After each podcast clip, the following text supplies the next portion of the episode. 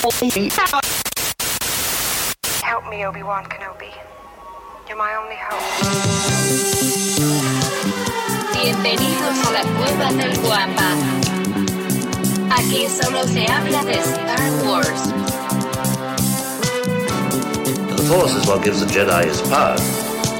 It's an energy field created by all living things. It surrounds us, penetrates us, it binds the galaxy together.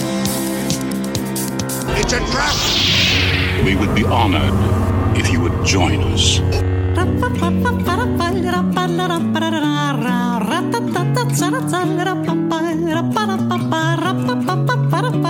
¿Qué tal, mis queridos Wampas? Bienvenidos al episodio 244 del podcast Hablando de Star Wars, traído para ustedes por lacuevadelwampa.com, el santuario para todos los coleccionistas y fanáticos de Star Wars. Y si nos estás escuchando en la versión audio, recuerda que nos reunimos en vivo y en directo todos los sábados desde nuestro canal de YouTube, La Cueva del Wampa, a las 6:15 de la mañana, hora Ciudad de México, eh, 9:15 de la mañana, hora Buenos Aires y 2:15 de la tarde, horario Madrid.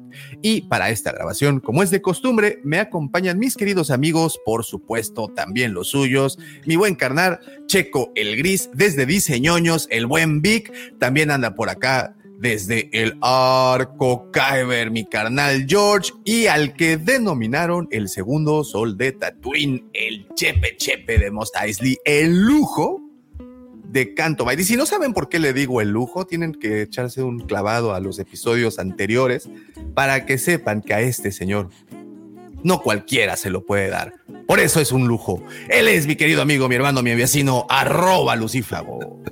Buenos días, muchas gracias, joven daumático. Adoro ese mote de lujo de Canto Byte porque pues solo hay algunos suertudos que pueden darse a este muchacho. Jóvenes, ¿cómo están? Buenos días, mi querido Tocayito, mi querido George, mi querido Chequito, ¿cómo están? Un saludo por ahí a los perdidos del profe y el buen Pepe Mendoza. Y señores, bienvenidos sean a este programa. Les traemos cosas hermosas y maravillosas. Me trabé un poco, discúlpenme. Eh, en este programa traemos algunas buenas historias, traemos un programazo que el joven daumático va, oye, va- en espíritu va a dejarnos llevar y pues obviamente uno se pone nervioso y se preocupa porque cómo llenar los zapatos de daumático. Sé cómo llenarle otras cosas a daumático, pero llenar tus zapatos está cañoncísimo, entonces es muy, muy difícil. Pero bueno, señores, si lo está escuchando en el podcast, muchas gracias por ponerle play. Y si llegaste tempranito, por ejemplo, como el buen eh, por ahí Joao, que ya lo vi, por ahí a Víctor Torres, al licenciado Tornuch, a Patito Galera, a Javi y a muchísimos más, pues les agradecemos que se estén uniendo a este programa. Muchas gracias por estar aquí y muchas gracias por vernos, ¿no? Bienvenidos sean. Así es, bienvenidos, muchas gracias. Y también quiero agradecerles a todos los que ya hacen el favor de seguirnos a través de nuestras diferentes redes sociales. Recuerden, nos encuentras como la cueva del Wampa. Wampa se escribe con G de Guerra de las Galaxias y estamos en todas y cada una de ellas subiendo contenido especial, exclusivo, pero sobre todo contenido muy entretenido. También te invito a unirte a cualquiera de nuestros dos grupos. Uno de ellos es Nación Wampa, nuestro grupo de Facebook. Así, búscanos Nación Wampa y es un grupo dedicado al coleccionismo, así es que puedes subir fotografías de tus figuras, de tus colecciones y pedir opiniones o también eh, leer a las personas, porque realmente créeme que los que andan por allá le saben y siempre aprendemos. También tenemos otro grupo, el otro es Legión Wampa, es un grupo de WhatsApp y para ponerte, unirte a él, lo único que tienes que hacer es enviarnos un mensajito directo a cualquiera de nuestras redes y con todo gusto te compartiremos el enlace que te llevará hasta él. Es un grupo en donde las 24 horas del día, los, todos los días de la semana, del año, todo el año completo. Se la pasan hablando de ciencia ficción, horror, fantasía, obviamente de la saga Star Wars y otras muchas sagas y otras muchas eh, franquicias más. Vaya, es un excelente grupo donde mi, querido amigo el George es el martillo ejecutor. Y habiendo dicho todo eso, permítanme dejarlos con esa bonita sección, con esa sección que le sirve a usted para que tenga esos datos que nadie preguntó, pero que todo mundo le gusta escuchar. Los dejo con las astroefemérides de mi querido amigo arroba Lucifago. Muchas gracias, joven daumático. Oye, es- esos datos que a nadie le interesan, que nadie preguntó, que están, pero pues están ahí y vamos a platicarlos. Espero que esta información algún día sirva de algo a alguien. A mí en lo personal, me han servido de mucho las astroefemérides. He llenado un acervo de conocimiento que no pensé tener. Y bueno, pues despedimos al joven Davomático. Va a estar fuera unos cuantos minutitos, ya, porque luego no tardan en empezar a preguntar: Oye, ¿y Davomático dónde está? Ustedes no sirven para nada, solo Davomático. Ya sé, pero Davomático tuvo que salir. Y este es nuestro momento, señores. Este es justo el momento. Es como cuando vas a una fiesta y no te quieres ir porque sabes que el primero que se va es del que hablan mal. Básicamente este es el momento. Podemos hablar mal de Davomático, podemos decir todo lo que nos molesta de él, como cuando se, se, corta y se rasura la barba y se hace querer el joven y estas cosas. Todo lo que te molesta de Davomático puedes decirlo aquí abiertamente. No te vamos a juzgar y no hablaremos eh, de cosas más allá de eso. Pero bueno, no, señores, vámonos con las astroefemérides, señores, porque tenemos un par de buenas eh, pues noticias o buenos detalles acerca de sucesos que tuvieron su tiempo, su momento, hace un par de ayeres en lo que es, digamos que la estratosfera que está alrededor de. Y vámonos con un 6 de noviembre de 1972, nace la señorita Tandy Newton, es una actriz británica de cine y televisión, arrancaría su carrera compartiendo eh, papel protagónico junto con Nicole Kidman en una película llamada Flirting. ¿La vieron alguna vez, de casualidad? No me suena. ¿Cómo, ¿Cómo se llama, dices? Flirting, así como coqueteando en inglés. Ajá. A flirting.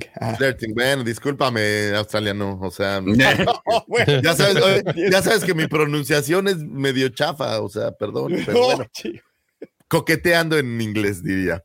Eh, de 1991, yo nunca la he visto, me llamó la atención porque soy un gran fan de Nicole Kidman, pero esa sí no sabía que existía. Asumo que es una cinta pues más como de sus juventudes, porque yo solo recordaba a Nicole Kidman desde Days of Thunder, no sé de qué año es Days of Thunder, pero eh, supongo que es un, 88, ¿no? Pues quién sabe. Anyway, eh, fue su primera aparición y después continuaría con emblemáticas producciones como Entrevista con el vampiro, ¿se acuerdan? Que salía ahí como una, me parece una de las prostitutas, ¿no? Que se meriendan, y me refiero con sangre, y el otro, el otro muchacho.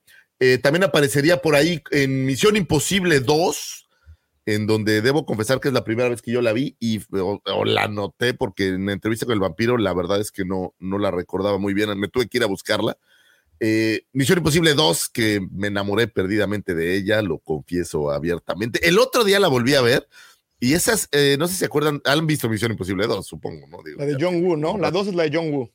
Sí. La típica, las palomas, la motocicleta, todas las escenas de John Woo, sí.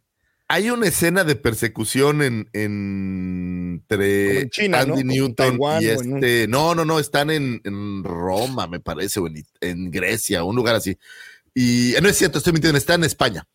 Y se persiguen este Tom Cruise o el Ethan Hunt y en este caso Tandy Newton y, es una escena de persecución súper, súper coquetona. Está, está muy divertida esa película. También por ahí la vimos en las crónicas de Riddick.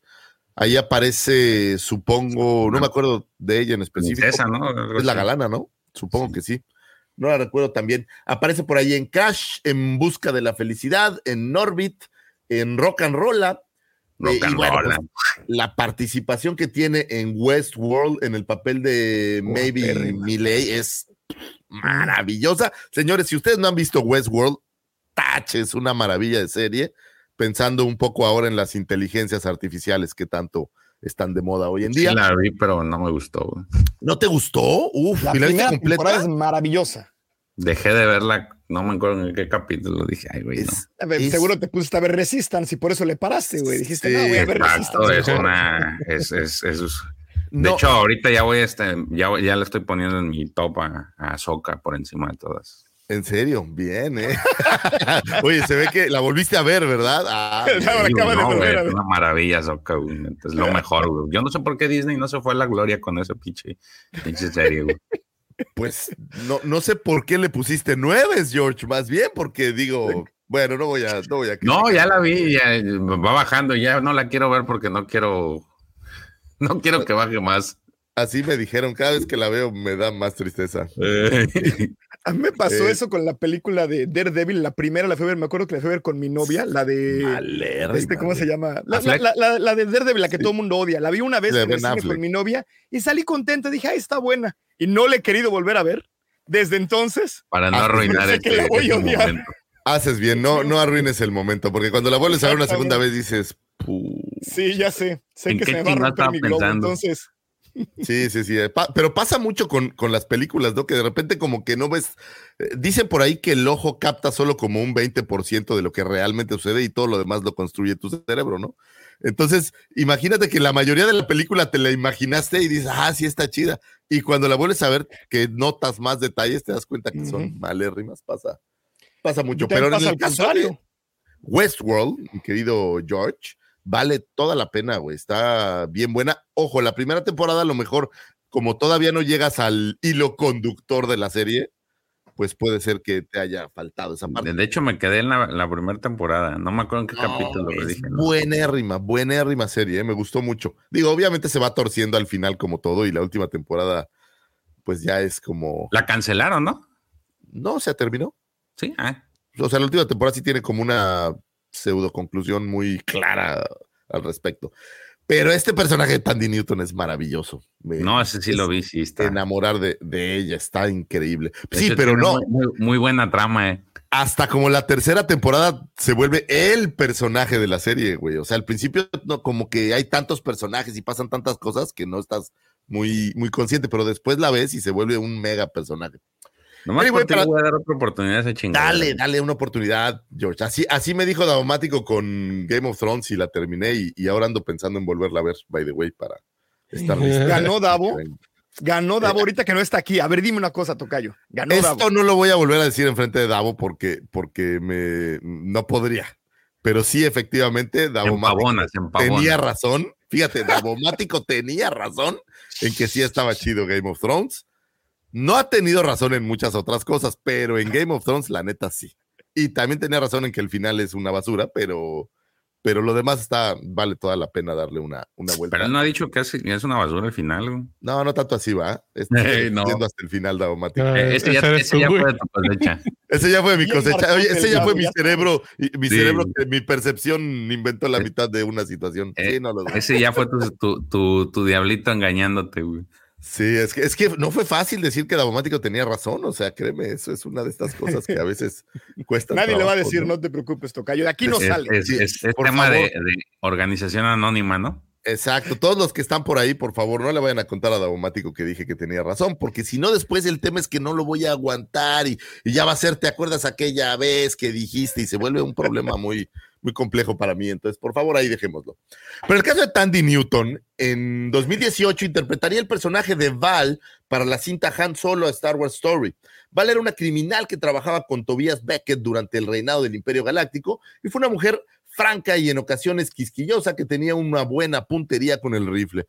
Durante una misión, eh, Val descubre, eh, es descubierta por droides sonda y ella se ve obligada a detonar unas cargas que tenían puestas para destruir un puente. Es la automatación. Y pues lamentablemente eh, la vemos ir o la perdemos y bueno, pues es un momento muy emotivo de, de esa parte que e, es, esas escenas son tristonas, ¿no? Se muere Val, también le dan cranca al, ¿cómo se llama? Río Durán. cuatro brazos, a Río Durán. Río Durán.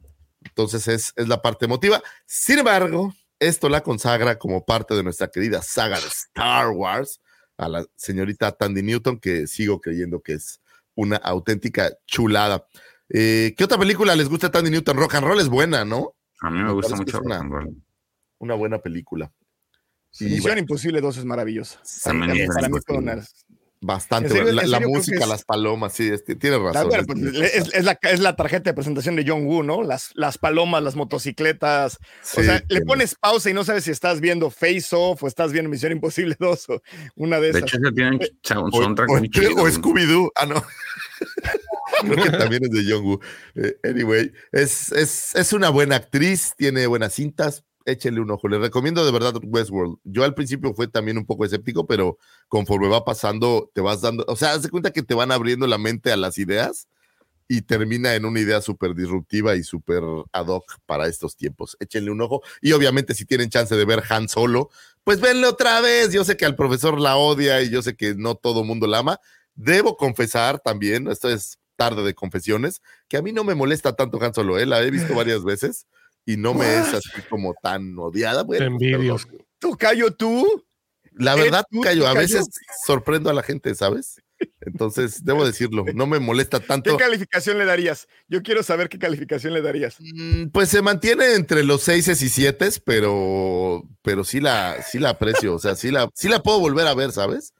Mucho no más. me molesta decirlo. Mucho, mucho más que el episodio 8. A Andor le estabas dando cinco y seises. O sea, estás poniendo esta sobre Andor.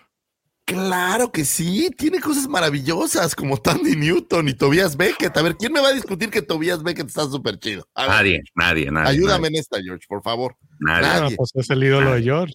Es el ídolo de George. Y luego me vas a decir que la señorita Khaleesi no es lo más maravilloso que hay en el mundo. Pues perdón, también es una cosa chulísima. Ojalá de verdad en el caso de ella hicieran una serie, que todo esto no tiene nada que ver con Tandy Newton, pero espero que les haya gustado Han Solo a Star Wars Story. Y si no les gustó, pues también vale madre, porque pues ya no están haciendo más spin-offs, entonces ya, por ahí, por ahí quedó. Gracias a Han Solo.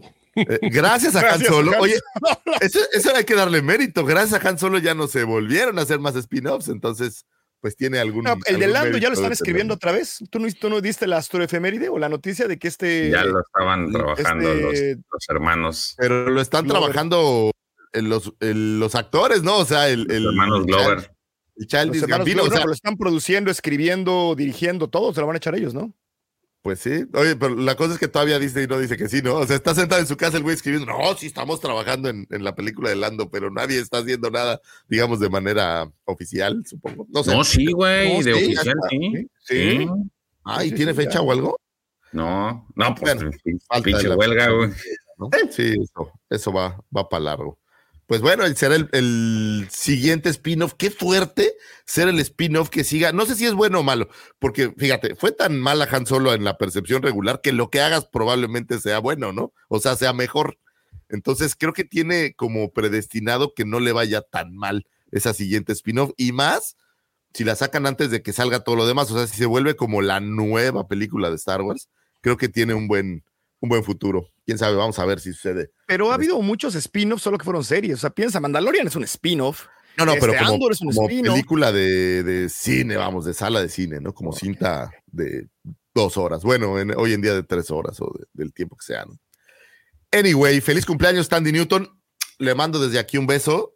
Si un día Tandy Newton nos escucha, que sepa que aquí le estamos felicitando. Un 7 de noviembre de 1950 nace Lindsay Duncan, eh, quien estudiara en la London Central School eh, of Speech and Drama y trabajara en pequeños papeles en teatro eh, antes de comenzar a actuar en producciones de televisión para los años 80. Aparecería en On Approval del 82, en Ace of Spice, Deadhead, Traffic y algunas series más, todas de corte inglés, o sea, radicadas, digamos, en, en Londres. Y para el año 2000, Duncan interpretaría a Servila Capeonis en la serie de HBO Roma. Yo no la vi, ¿vieron Roma ustedes?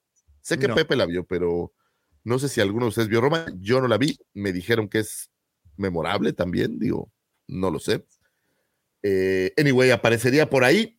Y luego eh, sería la esposa de Lord Longford, Elizabeth, en El Señor Longford. Tampoco tuve la oportunidad de verla, o sea, ya saben que es un palmarés muy, muy inglés y eso no, no llega por acá. En 2008, Duncan interpretó a Margaret Thatcher en un telefilme de la BBC y también apareció como invitada en la serie de Agatha Christie, eh, eh y Sherlock.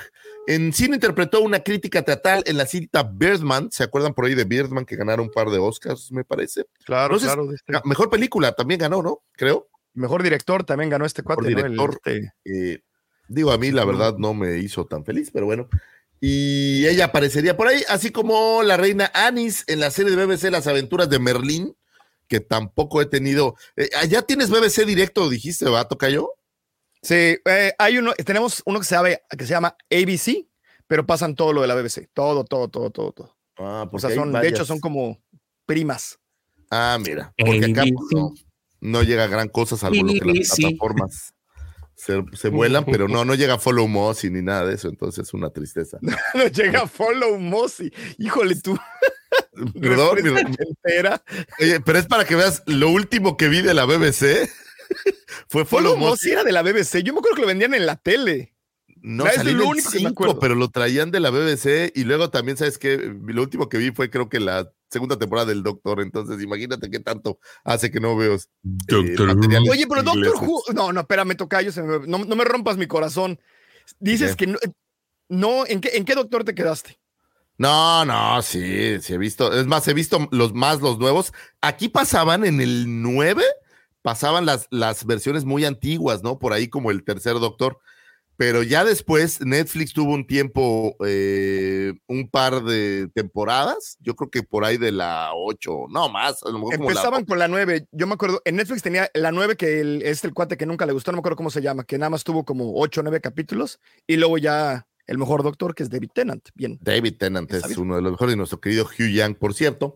Eh, pero fíjate que es- esperaba, o tenía como esta fe en que en alguna de las plataformas lo subieran, pero no. Algún tiempo pude comprar las de la chava, que era creo que la 13 o la 14 13 o temporada. 14, ajá. eh, y las eh, esas las estaban como que las rentabas en Cinépolis Click cuando existía todavía la plataforma de renta de Cinépolis.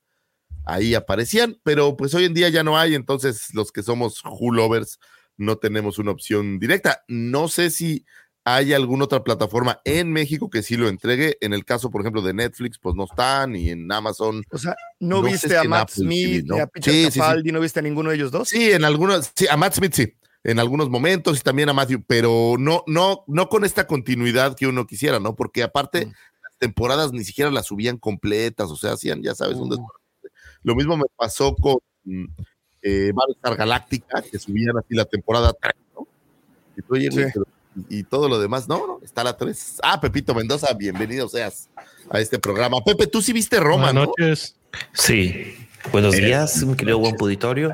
¿La serie Roma? Sí. Sí, es que estamos también. hablando de Lindsay Duncan, que aparece en Roma, y como nadie la vio, pues eras nuestra única. Sí, era la. Te puedo dar su nombre, pero como lo voy a decir mal, pues este tengo miedo de que me corrijas. Era, se llamaba Servilia Caeponis, o una cosa parecida. Que era como la aquí la doña del emperador, ¿o qué? La doña así del, del César, ¿o qué? Ella era la. la... Pues sí. Ah, ya. no, era, era de los personajes principales que al final se termina peleando con esta. Es que es un desmadre la serie de Roma, acuérdate, güey. No, pues si No no la hemos visto, güey, por eso. La. Estoy no nos podemos acordar porque no la vi. Estoy hablándole a Lucifago. Ah, ya me acordé que la era he visto. es que tampoco. ¿No lo has visto? Oye, son la muchísimos capítulos. No te estamos diciendo, güey. 20. Son dos Ah, no temporadas solamente. Sí. Ah, la voy a ver, sí la voy a ver, para recordar a Lindsay Duncan y poder hablar con cierto No, pues es de- que ahí en, en Roma salen varios de, por ejemplo, sale esta, ver, eh, ¿Sale Rain Stevens? sale Ray Stevens, Sale Ray Stevens. tienes como Titus Pulo, increíble de su personaje. Ok. ¿Cómo quién sale? Sale Ber- eh, Berna, Berma, ¿cómo? Indira Berma Ah, sí, ¿cómo no? también sale. Este, Sale. Y el más, este, Roberto Gómez Bolaños, ¿no sale? No. Sí, güey, también. güey. Ahí sale a salvar todo el pedo güey, en Roma, Sí. güey. No, Pero contaba. Gloria Chagoyán. Oye, güey, fíjate que Gloria Chagullante, Mijo- mamaste, güey. Lola mijo- la trailera. pues, mi hijo fue un paseo de la escuela y lo llevaron a un, como un terreno donde hacen actividades, pero en ese terreno tenían como de ofrenda tumbas, ¿no? De parte de la decoración de Halloween. Esto acaba de pasar la semana pasada. Y me dice, oye, papá, es que fui a una tumba y había un tal Chespirito, pero yo no sé quién es. Pero era como el, el personaje mexicano importante, ¿no? Entonces, ya mi hijo de nueve años no sabe quién es Chespirito, así se empieza, se empieza a ir la memoria del pasado, cosa, cosa curiosa, porque pues ellos nunca lo han visto, por cierto, digo, no sé si todavía en la tele abierta lo pasen, en, en esta casa que es la suya, ya hace años que no hay tele, tele abierta, o sea, no Creo vemos ni nada, ¿eh? Creo que hay pedos Pero- ahí con. Pero pues ya como que ha dejado de, de existir Chespirito, ¿no? Como que se ha ido desvaneciendo poco a poco con el tiempo. Eh, quién sabe. Y bueno, vamos a, a lo importante de Lindsay Duncan. Todo esto que escucharon es para decirles que la efeméride de Lindsay Duncan es que es la actriz de voz que en Phantom Menace hace la voz de TC-14, que es ese protocolo droid o ese droide de protocolo que recibe a los Jedi que vienen a, hacer algún acuerdo con la Federación de Comercio justo cuando arranca la, la cinta. O sea, tiene un papel sumamente memorable, como de unos, me parece un par de dos frases, si bien nos va, y ya. Pero como era una efeméride muy corta, pues tuvimos que ponerle ahí un poco de, Cachirri. De cachirri, de salsa y de, ya saben, algunos, algunos adornos. Rellenando ¿no? tiempo, tu callo. Sí. Oye. Cameo de Lindsay en las Espérame, espérame. No vas para que lo ubiques. Ella es la, ma- ella es la mamá de, de Brutus. Quien Ah, la César. mamá de Brutus, güey. ¿Cómo no me acordé, güey? Claro. güey, obvio, obvio, obvio. Uf, qué, qué buen papel, ¿eh? La neta hace un buen papel. Yo creo que, que sí plasma eh, la forma de vida y la forma de carácter. Está matando tiempo, los está matando tiempo. Mira, mira. entonces, ¿no? Pinche Popeye. La voy a regresar. transporta, ¿no? Si te pones a pensar, sobre todo la parte en la que, o sea, retrata esa dicotomía del ser romano, el, el ser ciudadano, pero además ser parte de una ciudad más grande. Es algo Tocayo. interesante, ¿no, Tocayo? Estás dándole justo al punto, porque sin duda alguna, en aquellos tiempos en Roma, que sabemos que fue hace mucho tiempo, los que no saben, fue hace mucho, y en aquellos tiempos, pues no era fácil, ¿no? Ser una mujer en un lugar en donde. ¿Quieres que le adelante a la, a la- a la diapositiva, güey? Pues, Si es que, ustedes- ya- pues es que se están tardando, güey. Ya necesito adelantarle. Ok, sigamos, señores. El Espérate, 7 de noviembre de 1996 Arráncame. era lanzada la sonda Mars Global eh, Survey. Eh, la NASA Sí. lanzaría la, mm, eh, esta sonda que tendría la misión de llegar a Marte y ser la primera en 20 años en llegar con éxito a Marte. Ya habían hecho algunos otros eh, intentos, pero no habían logrado que llegara hasta allá. En este caso sí logró su objetivo, que era llegar a Marte. Estuvo por ahí en la superficie de Marte. Lucy, Lucy, Lucy. ¿Qué? ¿Y a quién vas a llegar a amar, güey? A T, TT. Digo, No ya te que puedo- andamos de. No te puedo decir. así. No, Ya que está. andamos de exquisitos, güey. Oye, por cierto que fue cumpleaños de mi mamá ayer. Mamá, te mando un beso. Abrazo, madre mía. Y nos está viendo, entonces, saludos, besos, madre mía. Eh, y bueno, pues, ¿qué era lo que buscaban al llegar a Marte? Ya saben que, que siempre hemos tenido esta preocupación de que la Tierra se nos acabe, ¿no? Y el otro día oía a un comediante que me llamó la atención que dice, a ver, bola de, creo que, o no sé si fuiste tú, Pepe, o alguien dijo, a ver, bola de pepinetes, la Tierra tiene miles de millones de años de vida, güey.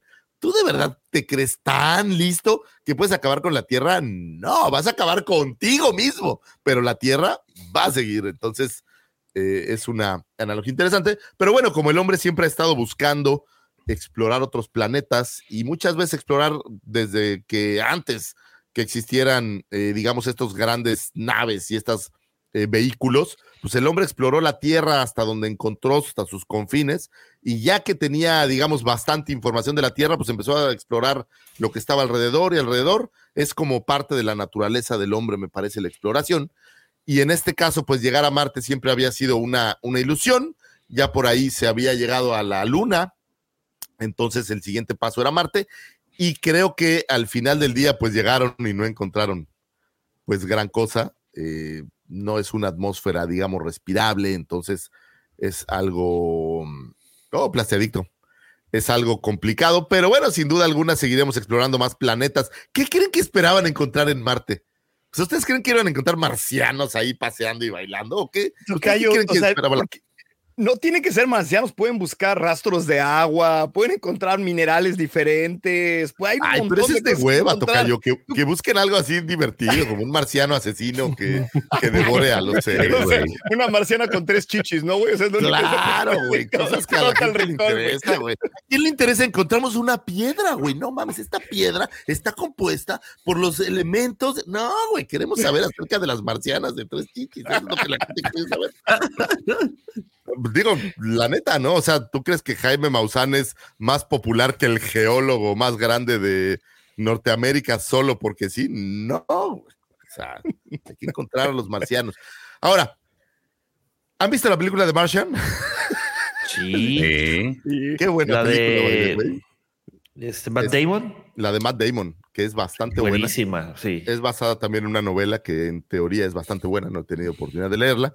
Sin embargo, esa es la prueba de que llegar a Marte. Ese, ese Andy Ware se llama. Y él, y él, es el que está, el de la novela que estaba escuchando de este proyecto Hail Mary. Ah, mira, pues ahí está. neta, sí está muy buena. Dicen que está muy buena. La novela yo no la he visto, pero la cinta me parece. La novela no la, no, no he leído, pero estaba. Eh, tengo la el audionovela de ese proyecto Hail Mary y es una joya. Neta, sí. Dice Plastiadictos que de las tres chichis es real, que lo vi en un documental con Arnold. Eh, y si no saben de documentales o de marcianos, pues mejor ni hables. Discúlpanos, Plastiadicto. Discúlpanos, Plasti. A veces se nos va la, se nos va la, se nos va la boca así decimos cosas de las que no sabemos ni madre, con tal de llenar un poco los tiempos. Pero bueno, yo sí quisiera un día llegar a Marte y, y ver qué hay ahí. La mejor visita a Marte, sin duda, es en Total Recall eh, creo que ahí vale toda la pena recordar a la, original, la original. Tres chichis. Yo nunca vi la, nueva. Original. la nueva? Sí, no, este, está con, con este, el de la cabina telefónica, ¿no? Con Colin, Farrell. sí. Pues, ¿sabes qué pasa? Es como más una película de acción, digamos, moderna, ya sabes. Ahí sale Kate Beckinsale, ¿no? Sí, y también sale esta, la otra guapísima que hacía. Salen dos sabrosos. Sí, la esposa de Justin Timberlake que está. ¿La, la, tres chichis? ¿Vuelve a ah, salir en esa? No. Sí, también sale. También sale. No, no, me acuerdo. Sí, repiten, repiten el personaje. Pues, ¿cómo crees que no? Digo, es un personaje emblemático. todo el mundo se acuerda. Es, de lo que la historia, dice. Entonces, es, el hilo conductor de la historia. Entonces, vale la pena. Señores, ese día llegó la primera sonda a Marte y digamos que si algún día en la historia del hombre alguien coloniza Marte, pues todo empezó en ese lejano de 7 de noviembre del 96. Sigamos con un 8 de noviembre de 1977. Era publicado el número 8 de Marvel Comics Star Wars, el octavo número de la serie de cómics de esta saga. Fue escrito por Roy Thomas y Howard Chaplin con el arte de Chaplin y Tom Palmer y fue publicado por primera vez por Marvel Comics eh, en un lejano 8 de noviembre del 77, que nos presentaría la historia 8 for Aduba 3. En este caso, Han Solo y Chewbacca son contratados por Ramis, un granjero de humedad de Aduba 3, para proteger su aldea de una banda de matones locales conocidos como los jinetes de las nubes. No sé si te suena de algo, George, que yo sé que conoces bien. Eh, ese nombre pues ya hoy es mucho más popularizado. Sin embargo, pues creo que lo sacaron desde aquí, George, o es una linda coincidencia. Yo creo que lo sacaron desde ahí, güey. O sea, sí se pusieron a ver algo que cuadrara, ¿verdad? Porque como sabemos, en High Republic, los chicos malos, eh, pues son jinetes de las nubes también, ¿no? Así tal cual igualito, ¿no? O, sea, el, el, nombre como tal sale en una, precisamente en una historia de Adventures eh, en, las, en los cómics de Adventures es donde más ha salido este, el, conejo, pues, el Jackson. Pero el nombre como tal sale en uno de Adventures y es relacionado a, y sí los nombran, pero pues tiene muchas coincidencias, o sea, el tipo de. Fíjate qué curioso está. Pero, pero nunca han dicho, perdón, pero nunca han dicho que son los mismos. O sea, hay una, o sea, nunca los han linkeado en, en, High Republic. No, nomás eh, este, el nombre. Así es. Y Han y Chewbacca contratan a seis inadaptados que los ayuden con esta tarea, incluyendo a Don Juan Quijote, un anciano que cree que es un caballero Jedi. O sea, como pudieron ver, el Quijote hace alguna referencia al Quijote, cosa curiosa. Y así como a un personaje llamado Jackson, que es un ser de raza lepi parecido a un conejo, con una disposición medio malvada. Sergi X intenta convencer a Han de que se olvide de su misión de proteger a los campesinos e incluso le ofrece una compensación, pero Han se niega. Mientras tanto, en Yavin 4, Luke Skywalker, C-3PO y R2D2 parten en una nave exploradora para buscar la ubicación de la nueva base de la Alianza Rebelde. Tema interesante, bueno, pues que en este cómic es la presentación de este personaje conocido como Jackson, que tuviera una, pues reviviría un poco, voy a decir, tras la presentación de, en este cómic de Adventures y la presentación de su figura de acción que Hasbro crearía para la Black Series en estas versiones de cómics y que si bien no creo que sea muy relevante su participación, eh, pues era muy vistoso, ¿no? El tema de que se pareciera a un conejo. Creo que nos recordaba un poco a Howard the Duck, ¿no? Estos personajes que, que son como curiosos, graciosos. Y en este caso, bueno, pues lo tenemos por ahí. No tengo idea de dónde venía la idea de traerlo de regreso. No sé si era muy popular. La verdad es que yo lo conocía, pero no me parecía de lo más popular. Y no sé de dónde vendría la idea de traerlo de regreso. ¿Tendrá algo que ver con High Republic, George? la idea tal cual de traer de regreso a Jackson Mm, o. No, o la porque eh, a Cavan Scott le gusta mucho el personaje. De hecho, según yo, fue el que lo trajo. Él, él es el que habla cada rato de él.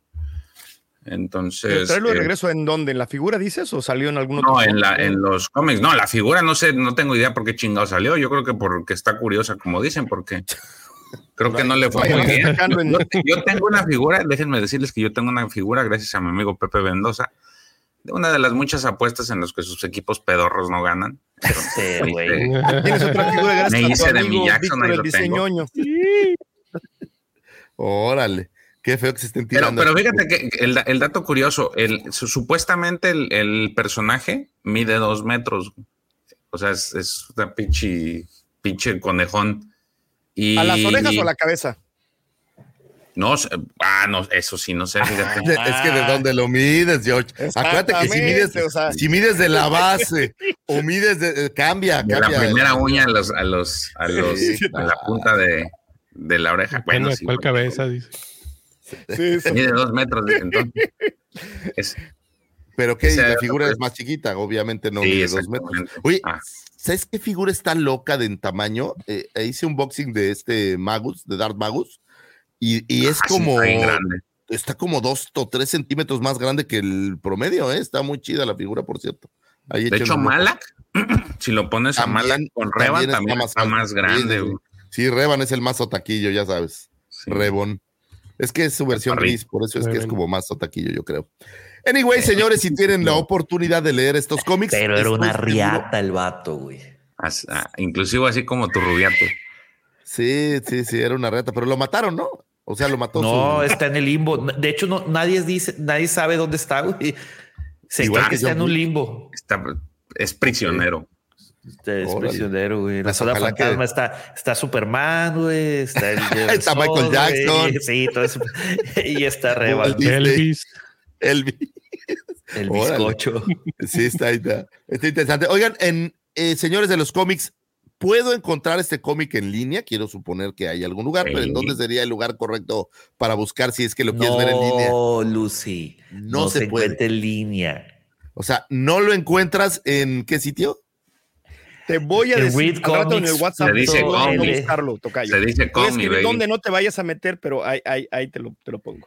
Sí. Ok, no, yo no, no para mí, sino Yo para no los amigos del recomendaría auditorio. ningún sitio para buscarlo en línea. No les puedo recomendar readcomicsonline.ru o, O menos Read All readcomicsonline.li, Read güey, All porque Comics no tampoco. entren a esa página. Ahí, Ok. es- ahí están todos los cómics y no entren ahí. Porque es- tampoco. Es No. la no recomendación de Pepe. no entren ahí. no es muy ¿Me legal. escucharon? Sí, no, ¿Me escucharon no yo tengo, yo tengo duda de eso, porque yo, yo conozco la de Riddle Comics y está todo, o sea, ¿por qué no las bajan? ¿Por qué está todo ahí? ¿Por qué hay que, no es una zona gris, o sea, obviamente ahí podrían ser atacados por todo mundo. Mira, no, está- están en servidores. no. Están en No. servidores donde no es un delito. güey.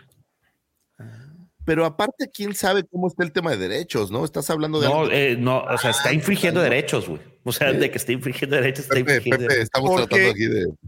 No, no, no, hago una pregunta. Por eso Es- estoy es- Yo no entren favor, a ese no, no, no se sitio. No, Puedo, no, nada más quiero, quiero, quiero dar un, un, este, yo trabajé un, como unos cuatro meses para una revista y el PDF era gratuito en línea y había, había lugares donde se, se repartía. Era de esta, eh, de la- del mismo grupo de, de muy interesante, no recuerdo cómo se llama la revista esta. Eh, Y pues es que en ellos querían, o sea, de hecho, promovían que se bajara específicamente en, en- en todos estos sitios y de hecho cuando vendían los anuncios lo ponían como que era parte del tiraje.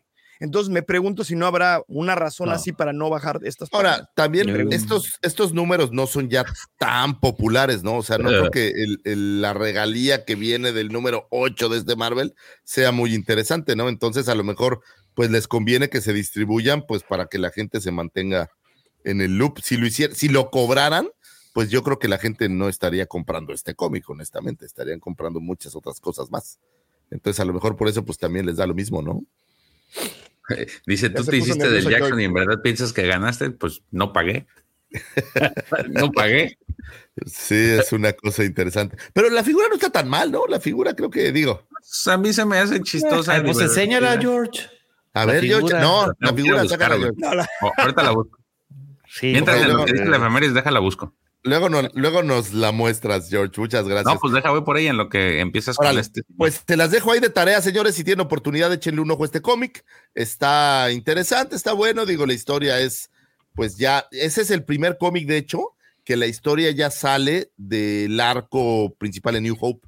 Los primeros siete números estaban casados con el arco de New Hope y este octavo número es el primero que ya se empieza, digamos que a tomar un camino diferente fuera del, fuera del canon, pudiéramos decir.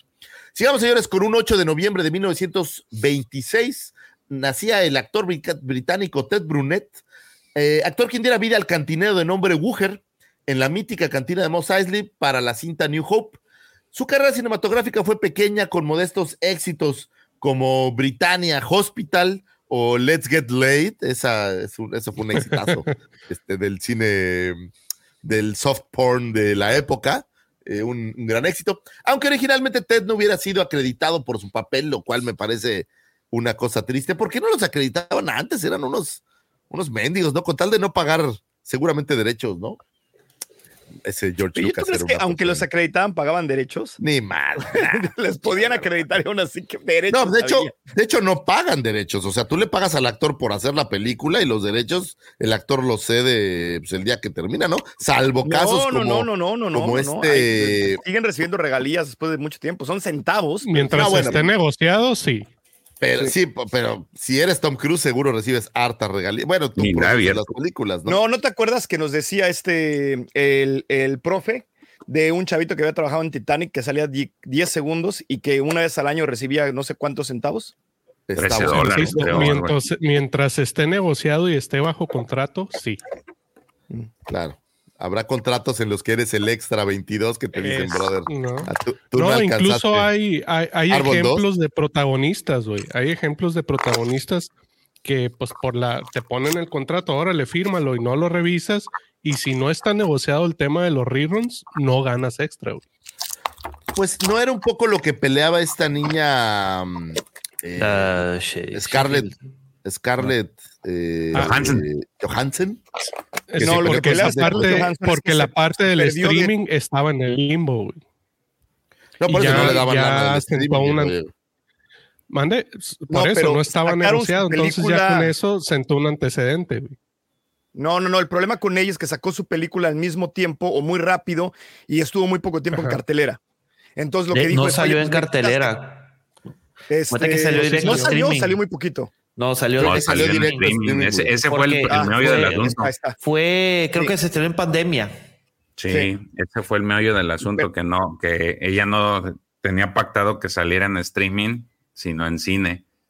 Y creo que le iba a perder ella por las, pues por las vistas. Creo que le daban un cierto porcentaje de regalías por, por la taquilla. Y ahí es donde la marrana torció el rabo. Ahí bailó Así las es. calmadas. Ese, por ejemplo, está este güey, el de esta serie de Nickelodeon, Drake and Josh, creo que se llama la serie. Sí.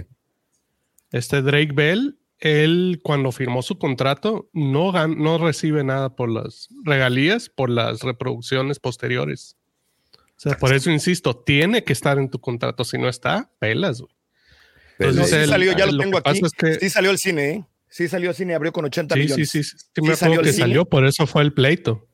Pero O la sea, sí de haber mandado cine, no salió rápido a Disney. Plus. Sí y- salió al cine, pero o salió simultáneo o salió muy rápido streaming. Ese fue el problema, pero sí salió al cine. Sí salió. Y ojo, a lo mejor también tiene que ver porque acuérdate que antes de pasarla directo a streaming, te la rentan las películas, ¿no? Entonces a lo mejor también había ahí un periodo que no esperaron o algo así. quién sabe. Era El tema es que a Wuger no creo que lo acreditaran y no le dieron ni más. O sea, le han de haber dado sus 100 dolaritos, así ahí están tus 200 dolaritos, haz cara de feo. Ah, no, ya la tienes. Y vamos a lo que sigue, ¿no? Eh, pues así fuera. eh, eh, aunque originalmente Ted no hubiera sido acreditado por su papel, como comentamos, el personaje simplemente era conocido como el cantinero, pero fuera después de la antología de historias Tales from the Moss Eisley Cantina, eh, en el cuento Be Still My Heart, eh, donde se establecería que su nombre es Wuger. y Wuger era un humano de Tatooine que trabajaba como cantinero en la cantina de Shamul. Odiaba a los droides, ya que de niño, durante las guerras clon, sus padres fueran asesinados por droides de batalla. Es por ello que instaló un detector de droides en la cantina para mantenerlos alejados. A pesar de esto, Luke Skywalker y Obi-Wan Kenobi entran a la cantina. eh, no sé si con droides esté correcto decir portando o llevando a C-3PO y Artudito. Y al darse cuenta de su presencia, ordenó que se fueran a bailar a Chalma. O sea, les dijo: Tu clase no es bienvenida aquí. Qué forma tan terrible de discriminar a los droides. O sea, tu clase no es bienvenida aquí, para afuera, y los echan afuera, y pues se esconden por ahí en un hangar en lo que, en lo que ellos negocian la, la parte. Fíjate, se esconden mientras matan a un, le cortan un brazo a un güey, se pelean con otro, se hacen amigos de un. Wookiee, se echan un trago, y todo esto sucede, negocian con un piloto, luego negocian con otro, y todo sucede mientras tanto Arturito y C-3PO están allá afuera esperando a que un, trooper, un Stormtrooper los encuentre, lo cual nunca sucede. Algún tiempo después de esto, Boba Fett llegó a la cantina y le pidió la identidad y el nombre de Luke Skywalker. Después de torturar a un alienígena, Wooker fue, le dijo a Fett que él y los clientes no estaban, no sabían la identidad o el nombre del niño que estaba buscando, o sea, un pequeño pasaje, y es, digamos, todo el material que tenemos de este buen Wooker. Sin embargo, pues siempre lo recordaremos por jetón mal encarado, ¿no? Es más, cada vez que pienso en un cantinero, me imagino a un jetón mal encarado como el buen, el buen Wooker, ahí, ahí dando lata.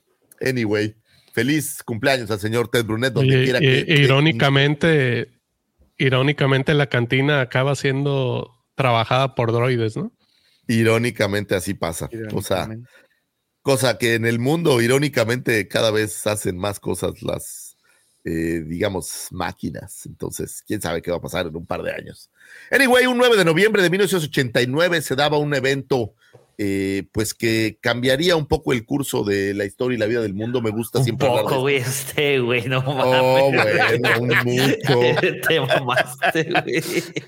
No lo sé, a lo mejor si vives en, un- en las Islas Fiore ni te enteraste, güey. Entonces, no puedes hablar que tan No, pero tienes que cambió, admitir ¿no? que fue un evento que, que, que la verdad este, estaba inmerso todo el mundo, güey. Sí, fue muy interesante. Tanto así que ¿Tocó David? Hasselhoff cantó, ¿no? Es Y cosa tocó Pink interesante. Básicamente, el señor eh, le decían al señor Gorbachev, señor Gorbachev, abra esta puerta. Decía el presidente Reagan al dirigirse al secretario general soviético en la No puerta de decía Brandenburgo, eso, güey. de- cerca No decía del muro de eso. Güey. Tiren ¿Qué? este muro. Tira, el- tira Mr. esta pared, Gorbachev, tira, este muro. este, esa muro, güey.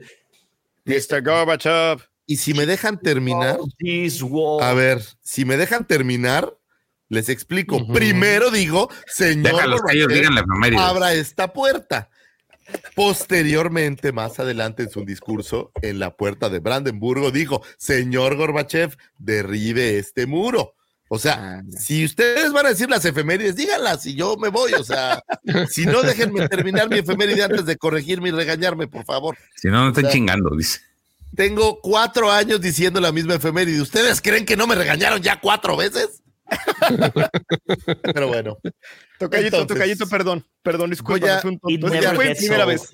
Es- y estoy como, primera vez. estoy como nervioso, no está dabomático, entonces pues es, es mi momento de brillar. Estás fuera de tu zona de confort. entonces, estoy, sí, estoy así como tenso, entonces ustedes disculpen, señores, si abandonado. Que no, es, que no es correcto. Pero bueno, efectivamente, como menciona el tocayo y Pepe, dijo el señor Reagan, eh, señor Gorbachev, derribe ese muro. El presidente Reagan saludaba a la multitud luego de su discurso frente a la puerta de Brandenburgo en Alemania Occidental el 12 de junio de 1987. Al final de la Segunda Guerra Mundial, Alemania se rindió ante los aliados, un grupo de países eh, occidentales, incluido Reino Unido, Estados Unidos, Francia y la Unión Soviética. El país quedó dividido en cuatro zonas de ocupación, digamos que cada quien agarró su botín, eh, bajo la influencia de cada una de estas potencias, y bueno, pues la que quedó del lado soviético, digamos, pues tuvo un, eh, pues un pues fue complicado, voy a decir. Berlín estaba en una zona soviética, pero como era la capital de Alemania, se decidió que también se dividiría en cuatro áreas, una controlada por cada uno de los cuatro países. En 1961, las autoridades comunistas ordenaron que se construyera un muro que dividiera el este y el oeste de Berlín para evitar que la gente cruzara de un lado a otro. Para después de este discurso, para el 9 eh, de noviembre del, del 89, se derribaría el muro y pues cambiaría un poco eh, o un mucho, como bien decimos. Eh, yo creo que la percepción del mundo y de cómo se debía de abrir el mundo, creo que fue un momento en el que la libertad llegó y que pues para todo no, libertad, que, que, hacer un muro eh, es el camino correcto, pues creo que, que, dividir es lo último que funciona, ¿no? Adelante, Pepito. Pues no es, es que no es tanto la libertad, mi querido Lucy. Es, un poquito más complejo, si me permiten eh, dar un poquito de, compartir un poquito de lo que he leído. Eh, este, recuerda que para ellos, para muchos de los que vivían en, en la Alemania soviética, eh, pues era, eh, para ellos vivían libres, sino más bien fue la caída del bloque soviético, la caída de la cortina de hierro, eh, la caída, todo eso, el tirar ese muro fue un hecho simbólico de la desintegración de la Unión de República Soviética Socialista, conocida mejor conocida como URSS, este, y que con eso culmina la famosa Guerra Fría que eran los soviéticos, bueno, la, sociedad, eh, la sociedad socialista este, contra el comunismo, contra la sociedad capitalista, es decir, Rusia con Estados Unidos, para empezar. Este, yo recuerdo perfectamente, creo que cada año lo platico, que en esa madrugada, bueno, aquí era en, Culiacán, era de madrugada. Este, mi papá lo estaba viendo en vivo a través de la parabólica. Va y me despierta y que me dice, levántate Pepe, están, están tirando el muro de Berlín. Un niño, güey, en 89, yo tendría Seis años. Seis años. Oye, ¿qué dijiste? Pues que lo limpien, ¿no? A mí me pues haces limpiar todo lo pues que tiro, pues que lo limpien. y yo así de que pues te puedo tirar la barda de aquí al lado y, y, también puedo tener televisoras. O sea, no, no, entendía la magnitud de lo que se estaba viviendo. Este, y obviamente ahorita pues ya en muchísimos documentales pueden ver todo esto que se vivió allá, porque era tan importante. Eh, Berlín, como dices perdón, Pepe, te interrumpo. El, la, la, URSS cayó en el 91 y, la, y la, el, de Berlín cayó en el 89. Pero la caída es, pero eso ya, o sea, eh, ahí fue el parteaguas para que ya se cayera todo el bloque soviético. Este, y si ya puedo corregir al tocayo, Berlín no era la capital de Alemania del Oeste, era Bonn. Perdón. ¿Ya te puedo corregir o, o lo ibas a corregir también al rato? ¿El muro estaba en Bonn o en Berlín? no, es que dijiste la capital estaba dividida. Bueno, chivas, nomás te estoy diciendo. ¿Lo que dividieron fue Berlín o Bonn, Tocayo? A ver. Ya está bueno, hombre, ya, ya. O sea. Vamos a pasar a la siguiente porque está causando mucha polémica. No, espérate, espérate. Deja que acabe Pepe, deja, Pepe, deja Pepe. Vaya, acá Sagan está de rojo. Pues era la, era la perestroika, ¿no? La, que, lo que se está viviendo en ese momento en Rusia. Entonces, con la caída de muro de Berlín, pues este Mikhail Gorbachev, el camarada Mikhail Gorbachev, quería quedar no como el villano de la historia. Eso fue también uno de los de las cosas que, que lo impulsó a que de, terminara ya con el socialismo en Rusia. él decía, pues yo no quiero quedar como el villano este, quiero quedar como un héroe. Fíjate que, eh, como comenté hace rato, Alemania tenía una capital antes de la división, por eso no importaba si era Bonn Tocayo, porque esto es antes de que dividieran y era ¿Los Berlín. enemigos? Y ya cuando la dividieron, ya se, se estableció Bonn, pero ok.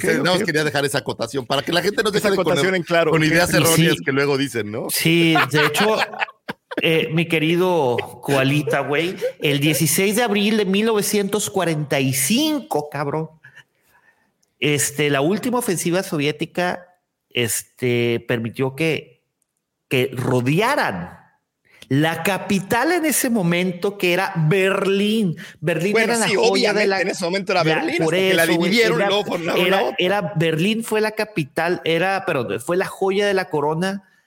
Este fue el botín de guerra, güey. Se, se dividió todo. Oye, independiente, qué triste esta parte de, pues nos dividimos, cada quien quédese su pedazo y, y hacemos lo que queramos con lo que quedó. Esa parte es como triste, ¿no? O sea, entiendo todo el rollo, ¿no? Eh, que te estabas defendiendo, to- toda la idea.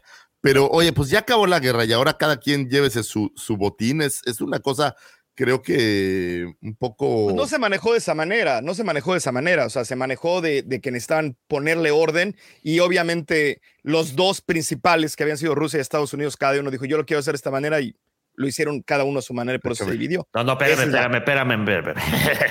Válgame la chingada. Ya, la que sigue, güey. Este, acuer- ok, Dos el- comentarios rápido. Espérate, Dale. Rusia, Rusia se queda con una parte, eh, este, con la parte oriental de Berlín, que es este, y Estados Unidos, Francia e Inglaterra se quedan con la otra parte. Esas tres, como era parte eh, capitalista, era libre tránsito. De hecho, por eso vienen los puntos de revisión. El más famoso es el punto, el Charlie. checkpoint Charlie. Y esto Que- es recordando la Que, historia. no era- Cha- que completamente. Charlie no era una persona, era el tercer punto de revisión. Oye, y fíjate que como recomendación, si algún día tienen oportunidad de estar en Berlín, eh, es lindo ir a ver el... Oh, Don Goder, Don Goder, por favor. No, no, no, está muy padre el, el- el poder recordar las cosas que, que qué bueno que ya no existen. Tienen una exposición en donde entras como a una especie de galera, como una especie de mm, eh, bodega, y tienen recreado virtualmente, o sea, con proyectores, ese tipo de cosas, cómo puedes ver cómo se veía el lado, eh, uno de los lados y del otro El lado, so- so- el socialista y el lado el- el capitalista. y es muy interesante ver Sí. las, las brutales diferencias. Y ya Y como dato final de esto, sí es, Ah, es. Sagan. hay por ahí un par de, de lugares en donde puedes ver pedazos de este muro que del lado capitalista estaba todo grafiteado y todo dibujado. Y es, es un paseo interesante ir a echarlo. No, güey, del lado socialista era donde estaba ese, del lado capitalista estaba limpio el muro. No, los dos los tenían pintados. Pero bueno, X, señores, sigamos con un. Ok, ya no quieren que hablemos de esto, está bien, ni es de Star Wars. Un 9 de noviembre de 1934 nace el No, señor espérate, ¿cómo que no es de. Star Wars, güey? Claro que sí es de Star Wars, güey. Todo esto. eh, fíjate A ver, vamos a el dejar el Pepe, de. Star Wars, güey. A todo O sea, dice que una- no. Llega tarde y Se ya lanza no- a a- Llega, a- arma su desmadre, llega tarde. Güey, es tu tema, ¿eh? Está bien, Pepe. Tú de, Pepe, saca Sí, güey, de vatos, güey, no les hagas historia, caso güey. a esta Sí, bola sí. de quejosos y esta bola de chillones. Señores en el Guampa Auditorio, discúlpenme por esta gente que no nos deja trabajar a Pepe y a mí. Pero bueno, sigamos, señores, o sigamos con esto. ¿Qué dicen Háganle por ahí? Pasen las siguientes de Pepe. Ya, Joao, no Ya, tienes ves, que ya lo pidió el público, ya. Creo, ¿no? Ok, ya, ya, ok, ok.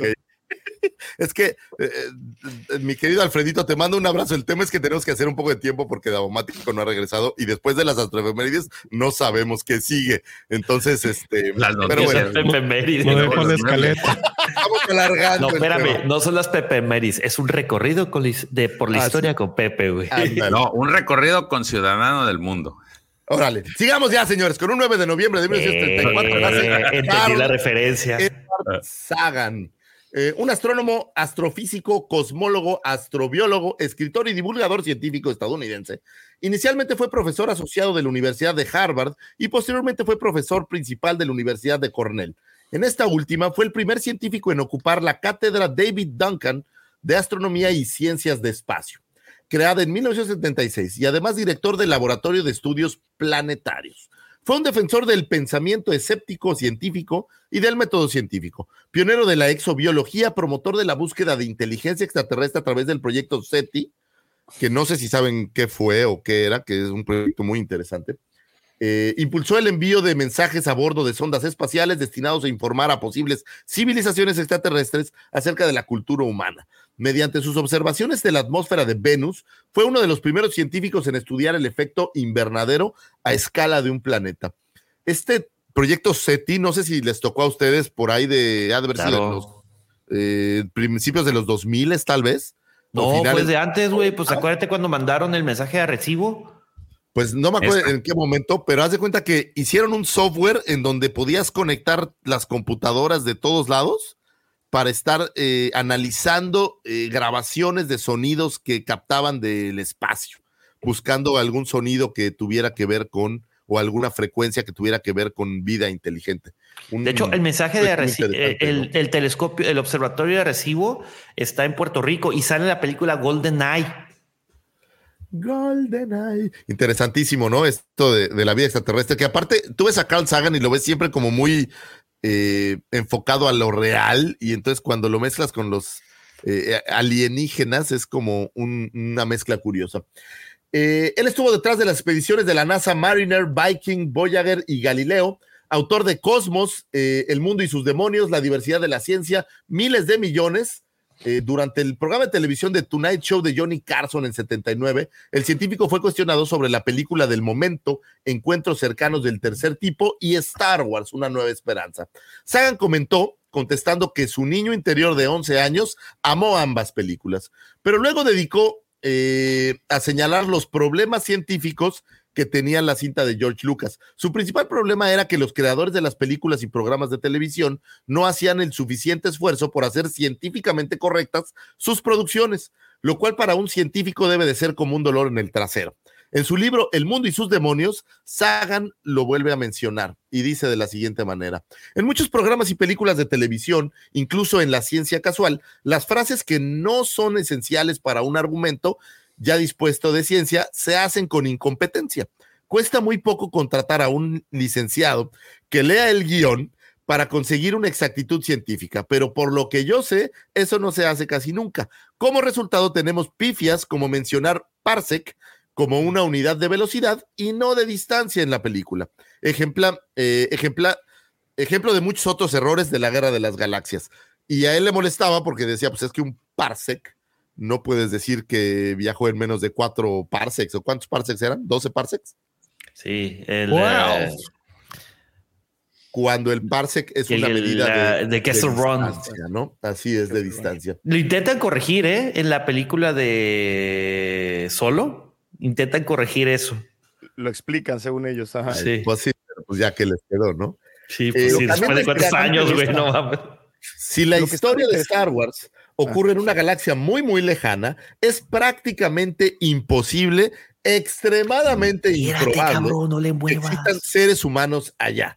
Todos los humanos son blancos y los blancos dominan la galaxia. Ningún extraterrestre ocupa un puesto importante. Recordemos que habla de Star Wars, el episodio 4, o sea, no habla de las subsecuentes entregas. Eh, porque Lando pues aparecería hasta el Imperio contraataca. Chewbacca no recibe una medalla final, lo cual me pareció algo sumamente racista. También se quejó de eso.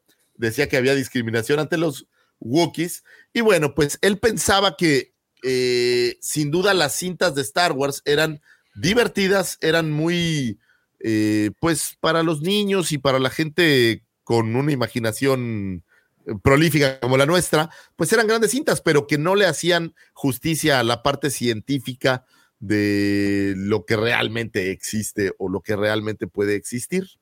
A mí esto me lleva a una idea, muchachos, y a lo mejor táchenme de, de loco. Yo pienso que no era una galaxia muy, muy lejana lo que pasaba en Star Wars.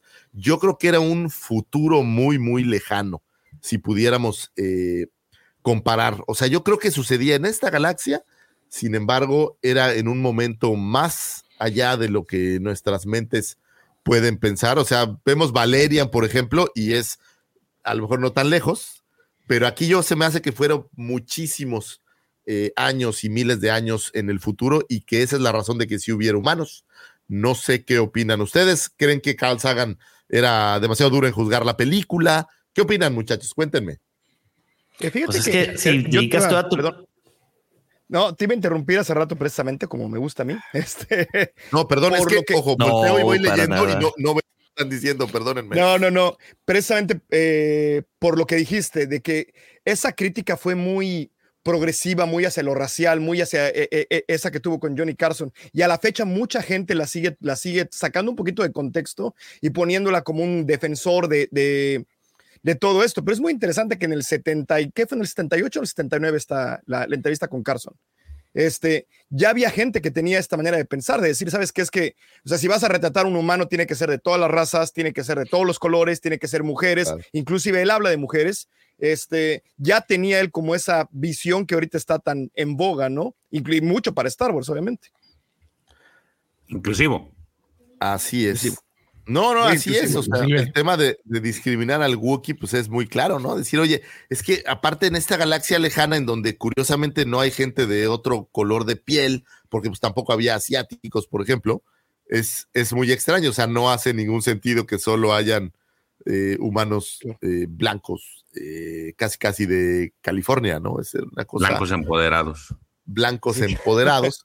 Y británicos, y británicos. y, y británicos, ¿no? Es una cosa extraña. Ahora, pues Carl Sagan era un- una mente de estas brillantes, digo, lo podemos ver. A lo mejor si no eres tan de leer, puedes ver Cosmos, que es eh, una serie, no sé si la encuentras en algún lado, a lo mejor por ahí en Netflix o en alguna de las plataformas, está que era una serie, la que sí está es la, la nueva, la versión, digamos, remasterizada o la versión más moderna, pero Carl Sagan tenía esta serie llamada Cosmos, en donde hablaba del, pues justamente del cosmos, hablaba de, de las galaxias, hablaba del espacio, de muchos temas, y es muy ilustrativa de cómo eh, pues el universo es tan, tan vasto y tan grande, y nosotros somos tan, tan, tan, tan pequeñitos, que eh, francamente, pues no pintamos, ¿no? En, en lo que es el, el universo y los planetas y los soles y todo lo que existe, las estrellas, pues somos una minúscula partícula, ¿no?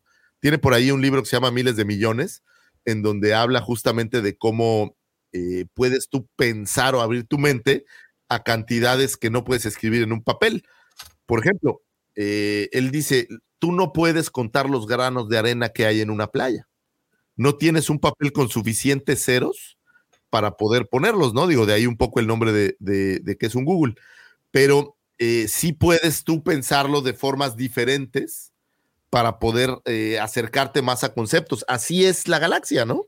Dice, la galaxia es como una gran playa en donde tiene tantos granos de arena que resulta para el ser humano inconcebible contarlos.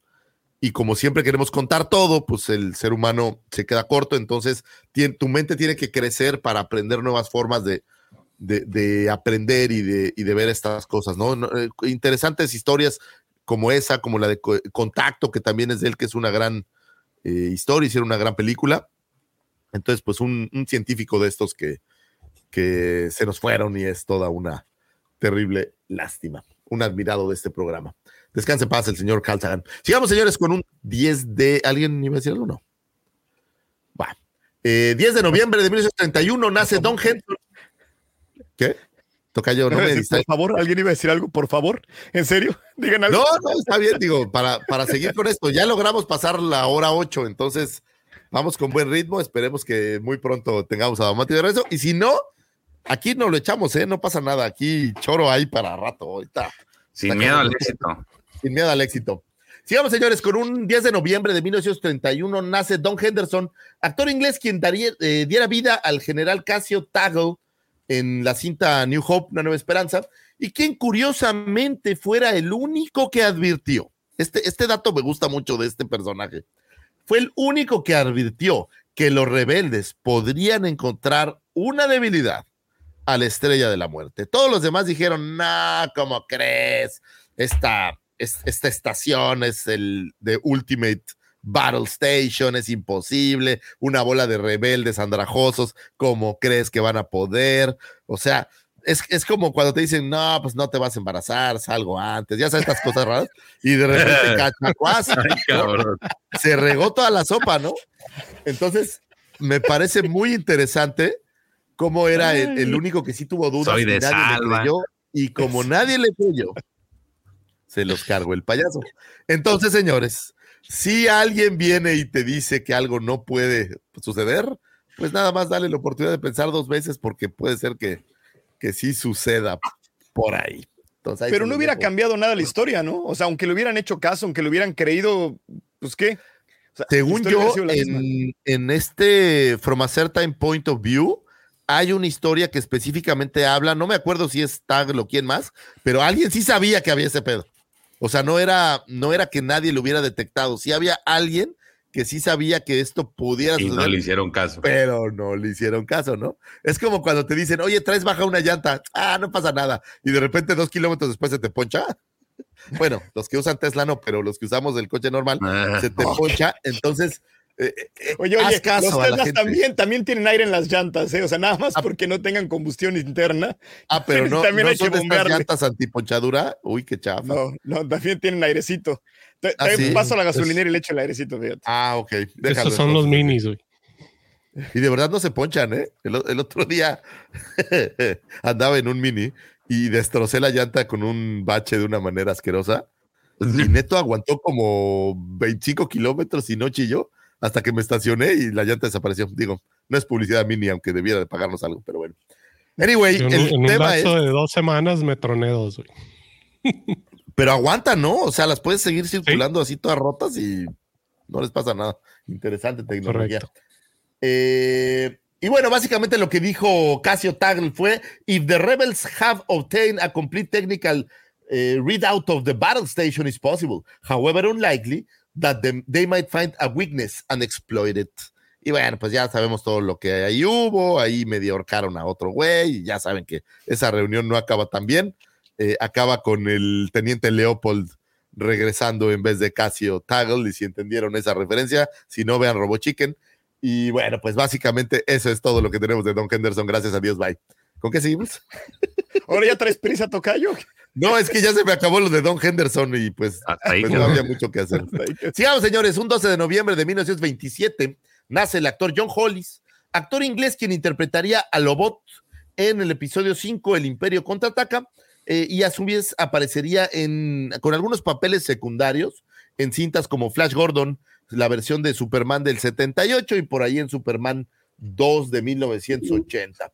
Lobot nació en 38 años antes de la batalla de Yavin y es un, eh, un humano cyborg o cyborg eh, ayudante de Lando Calrissian en la administración de la ciudad de las nubes. Era el hijo de un esclavo y por ello un esclavo. A la edad de 15 años, piratas espaciales asesinaron a su padre. Después de la caída de la República, escapó a la ciudad de la nube, donde era un ladrón hasta que fue atrapado. Sin embargo, eh, la por entonces baronesa administradora de la ciudad, Elisa Shalnens, decidió dar al joven una oportunidad, ser encarcelado o convertirse en el primer enlace con los ordenadores de la ciudad. Y eligió lo segundo, recibió un implante cibernético, eh, el cual conectaba su cerebro con la ciudad de las nubes y lo hacía, pues supongo que sumamente valioso para ello, ¿no? Imagínate que tienes aquí tu chip y con eso tu casa inteligente hace todo. Está, está coquetón, ¿no? Eh, su cerebro está conectado a un ordenador que, aunque le permite comunicarse con el ordenador central de la ciudad, le deja aparentemente mudo. Esto es una decisión consciente de Lobot, eh, porque le- se lo avisaron. Oye, consciente, pues porque se lo dijeron. Entonces sabía que esto iba a suceder. Eh, eventualmente, un joven contrabandista llamado Lando Calrissian ganó la ciudad de las nubes o se hizo el nuevo administrador de la ciudad de las nubes y agarró a Lobot y le dijo, brother, vente, tú vas a ser aquí mi nuevo administrador. Eh, Lobot salvó la vida de Lando cuando un robot renegado llamado E EB9D9, por si le suena, eh, puso bombas por toda la ciudad. También se quedó atrás cuando Lando y sus amigos rebeldes escaparon cuando el imperio se hizo con el control de la ciudad. Es decir, Lobot era su chalán y amigo. Y me parece, no sé si esto lo estoy inventando de algún lugar oscuro de mi cabeza o es real, pero me parece que en algún lado eh, él se vuelve el administrador posterior de la ciudad de las nubes. No sé si en algún From a Certain Point of View o, o en algún cómic, tal vez, no lo sé. O a lo mejor esto lo estoy inventando y es materia para historia, ¿eh? No tengo una se fuente segura. ¿No, sé, ¿no ¿les lo suena? mencionaron en hablando de cómics, Pepe George? Sí, de hecho, este, acuérdate La que se- historia posterior. El, imper- el imperio lo tiene dentro de, de la ciudad de las nubes, este, como una inteligen- una o sea, inteligencia semi-artificial, está controlando todo el pedo. güey. Y Lando, cuando se une al crew con, este, con Leia, precisamente pedía rescatar a, a, a Han Solo. eh, dice: Lo primero que tenemos que hacer es ir a rescatar a Lobot. Y te- ahí en ese, en ese arco te empieza a platicar un poco de la historia de Lobot y, y- y Lando. Está muy chido. De hecho, lo, lo platicamos hace unos episodios, ¿no?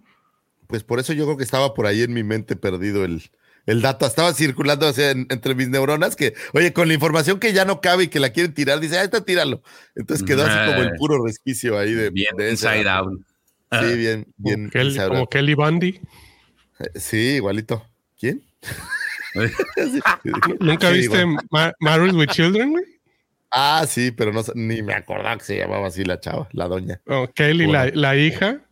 Este, cada que le daban información, su cerebro desechaba otra. Sí, pues así es el Sí. mío ya. Está Era saturado. esta Cristina Applegate, además, ¿no? De- eso sí me Sí. acuerdo. Eso sí me acuerdo. Sí, cómo no. sí, que. o sea, hay un episodio donde va a un concurso así, estos tipos Jeopardy, una cosa así. Entonces, ya para ganar un millón de dólares, alguien le dice algo y se le olvida algo. Y la pregunta del millón de dólares era: Claro que ¿qué jugador famoso de Paul High an- anotó cuatro touchdowns? Digo, a los que han visto la serie saben quién es.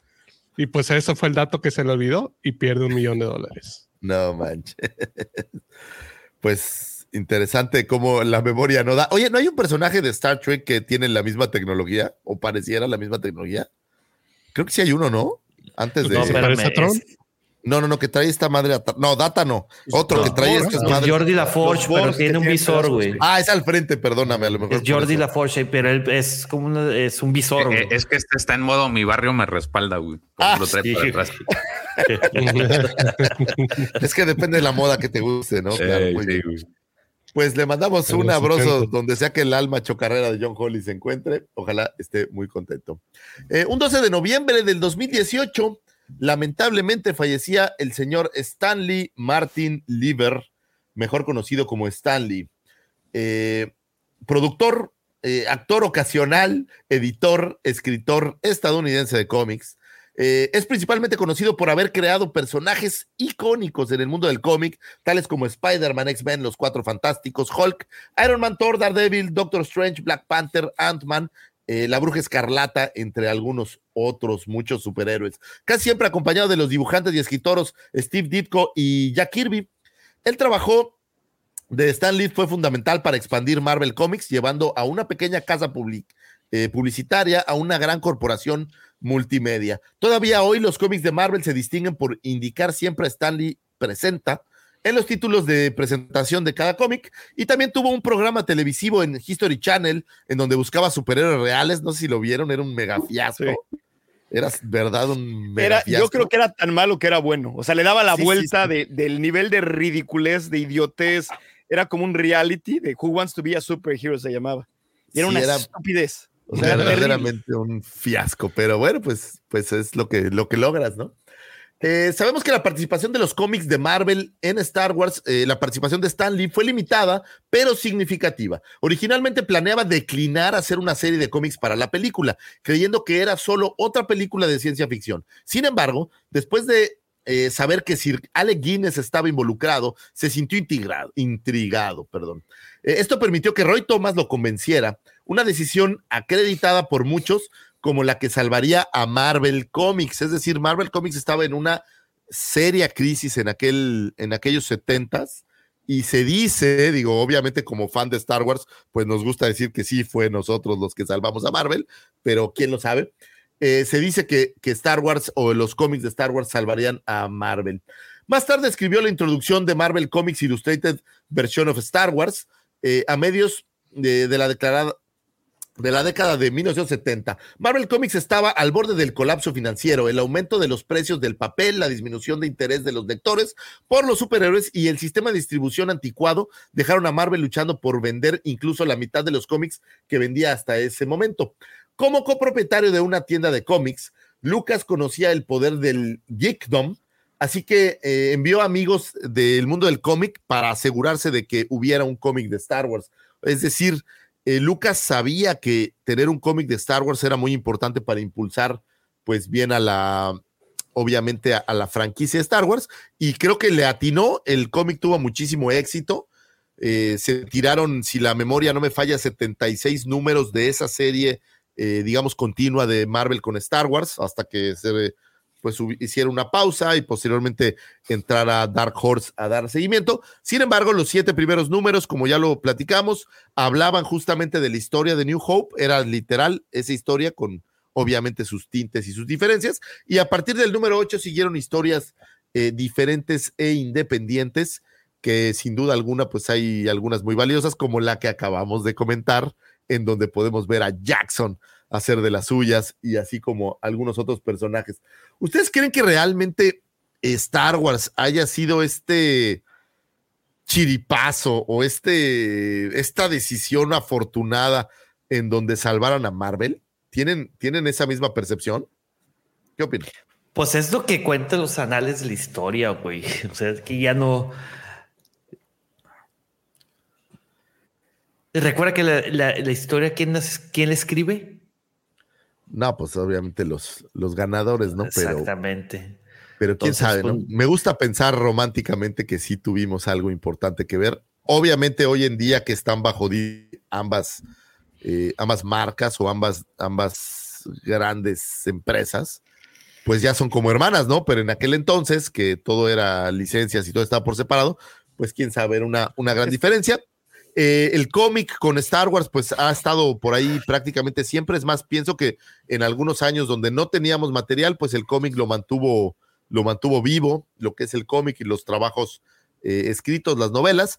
Y lo podemos ver porque hay una gran cantidad de cómics editándose eh, hoy en día de diferentes vertientes, digamos, que ahora que regresaron a Marvel, pero todo el tiempo se mantuvo, ¿no? Con Dark Horse tuvo muchísimos maravillosos cómics y bueno, pues sigue siendo un, un material útil. Esta es, es, pregunta interesante, Pepe. ¿La gente sigue comprando cómic en, en, físico o el mundo digital lo ha, lo ha sobrepasado? ¿Qué Fíjate opinas tú que, que sigue es, estando en es, esta idea? Ambos, güey. Digo, obviamente ambos, es más generacional el tema de los cómics digitales, pero nosotros, este, que somos románticos de, de ese tema y los coleccionistas sin duda alguna lo prefieren en físico. Yo no puedo encontrar una razón para comprarlo digital. O sea, a mí me parece que estás comprando algo de valor que tienes, que puedes pasar, que puedes inclusive vender. O sea, si me explico. Lo que, no, lo que no pasa. Que rico, pero no, estás teniendo un, un asset, por decirlo de esta manera, y uno de cada cinco mil a lo mejor te va a dejar dinero. Puede ser, pero es como un boletito de lotería y pues el, el, sacarlo, el volverlo a ojear, o sea, es, es, como una experiencia completa. Yo no puedo leer cómics digitales. Nada más. No Mira, puedo, nada, yo te lo voy a responder, no, mi querido Koala. ¿Cuánto cuesta cada cómic, güey? Depende. O sea, si por normal, ejemplo. un tiraje normal, un tiraje normal. ¿Qué un tiraje normal? dólares? ¿10 dólares? No, no, no, no, no, nada. No, no, no. Como Aquí cinco. está entre 5 y 7 dólares australianos. Sí, cinco, entre 3 y 5 dólares en, en, Estados Unidos. El Mira. de High Republic estaba creo que en 3 dólares americanos, ¿no? Que son, Mira. me parece. Ese era, ese era el, Espérate, el va- vamos a ver. Eh, pero yo te voy a responder la pregunta. Primero vamos a ver cuánto, cuánto, en cuánto está. En Amazon, Amazon Quest, Amazon Estados Unidos. Bueno, Eh, pues mira, Pero O sea, eh, fíjate, yo te voy a decir, este, ok, totalmente de acuerdo contigo, por eso era mi punto de vista que, que es más cuestión romántica. El tema es de que por 9.95 al mes tienes una gran, el acceso a un gran acervo de cómics digitales, no nomás de un solo, de un solo No, pero yo también, o sea, yo pago esos 9.95 al mes. O sea, yo tengo Comixology.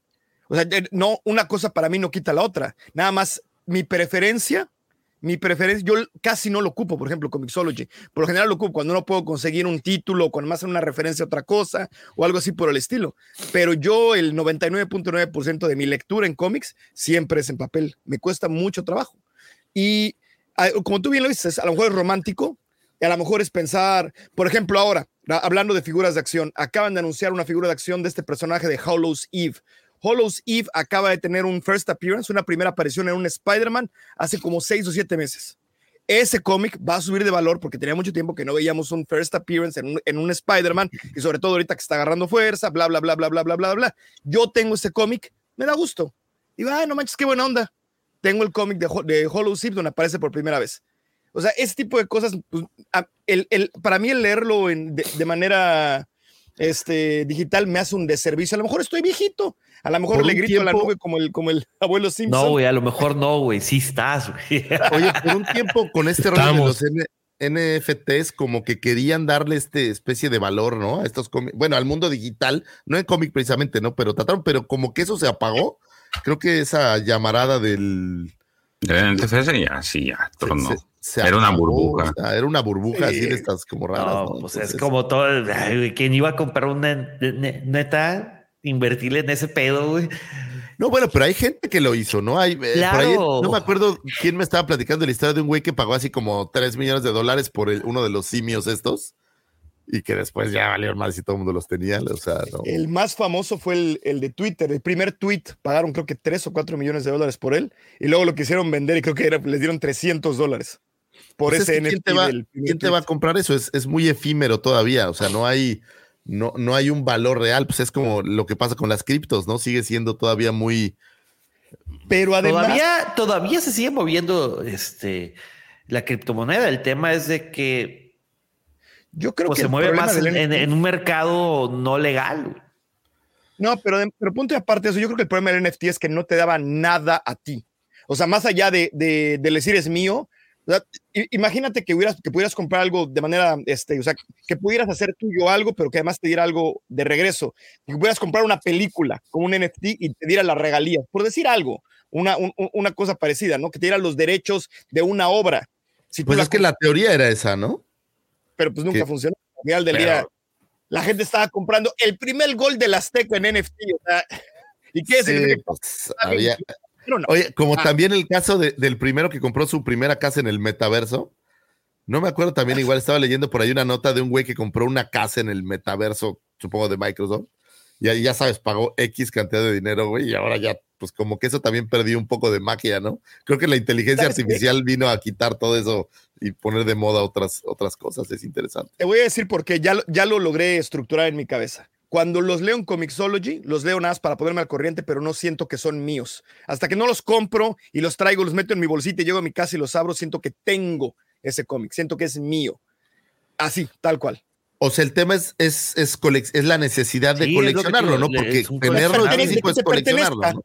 ¿De qué te ¿Sabes, pertenece? O sea, por ejemplo, lo- cuál es la diferencia aquí en, en México? Que los ya últimamente los cómics llegan en, en formato de TPB. Entonces, para, para los que coleccionamos en físico, sí tienes que esperarte a que se junte un buen para que te lo ventan en TPB. Digo, Panini es el que trae los de Star Wars. Este, y hablando muy específicamente de Star Wars, sí tienen varios cómics que son de pura grapa, pero son este, pues son muy pocos y a la vez, si los comparas, como que sale mejor comprarte un, TP un TPB que, que comprarlos en, en, en grapa. Entonces, tenemos la, la desventaja que tenemos aquí es ese retraso con relación a lo que se va anunciando en, en Estados Unidos. Y si lo compras digital, pues lo tienes de forma inmediata. O sea, en cuanto sale, ¿En ya español? tienes acceso. Sí. En español. Ah, bueno, no, en español no. O sea, estoy hablando de que es lo que te digo, que traemos un retraso y normalmente cuando llegan, llegan en formato ya TPB, o sea, ya viene todo el. Ahora, el- yo creo que Pero- con los pero- cómics en digital ya debieras de poder cambiarle el idioma, ¿no? Como que se me figura que debe ser algo No, muy no, no, espérate, si no, no es, espérate, no es un video, güey. Esas No, de cuenta es un escaneo, güey. No, no, güey, No. pero ojo, ya el escaneo es muy moderno, güey, que no le puedas cambiar en las viñetas, dilo en español o en inglés. Oye, El tema es de que ellos no Lo hacen hace la las tele en automático, güey. digo. O sea, el, el tema ahí es de que son las traducciones. Las traducciones no las hacen, por ejemplo, en Mar Marvel. Este en Estados Unidos sí, sí saca los cómics. En México es a través de un tercero, es Panini. que es Panini, es correcto. Y no se pueden Pues conseguir Panini los- es quien hace las traducciones, güey. Panini es no. que hace las traducciones. Pues es que no llegan tanto, hay una pregunta tocadito. ahí.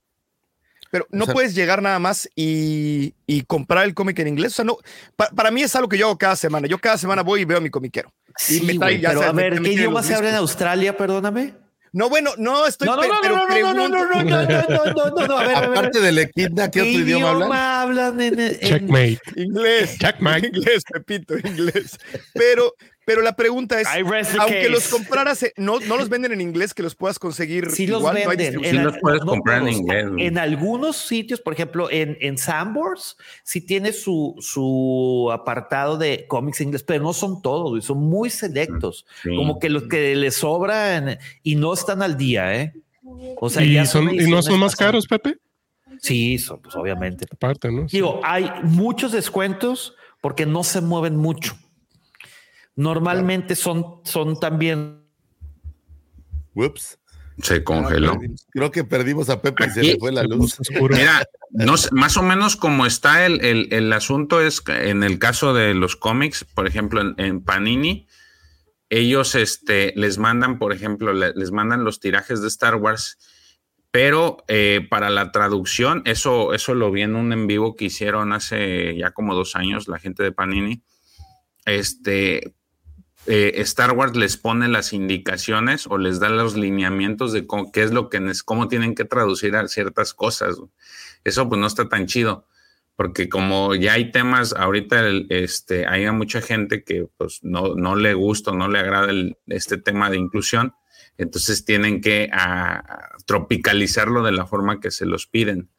Entonces, este, eh, por eso te digo, tienen unas, tienen ahí acuerdos con la, con la casa de Panini para hacer la traducción. No sé si eso, este, eh, obviamente esto es por licenciamiento, que ya alguna vez lo platicamos con Lucifagor para el tema de los libros, que porque unos salen de tapadura y eso, porque probablemente es un licenciamiento que cueste más. Este, no sé si por eso también no quieran, no quieren, este, eh, no tengan la forma de traducirlos en digital, en inglés, porque en, otro idioma, porque pues precisamente les han dado la concesión a las casas de editoriales de otros países para que ellos impriman el, el- el, pues el tiraje en español, que a lo mejor va, yo creo que va de la para a eso, para seguir vendiendo y que este y que tengan ese pues, pues, tengan ese, esa, esa parte cubierta a través de otros otras empresas y a ellos no les cueste.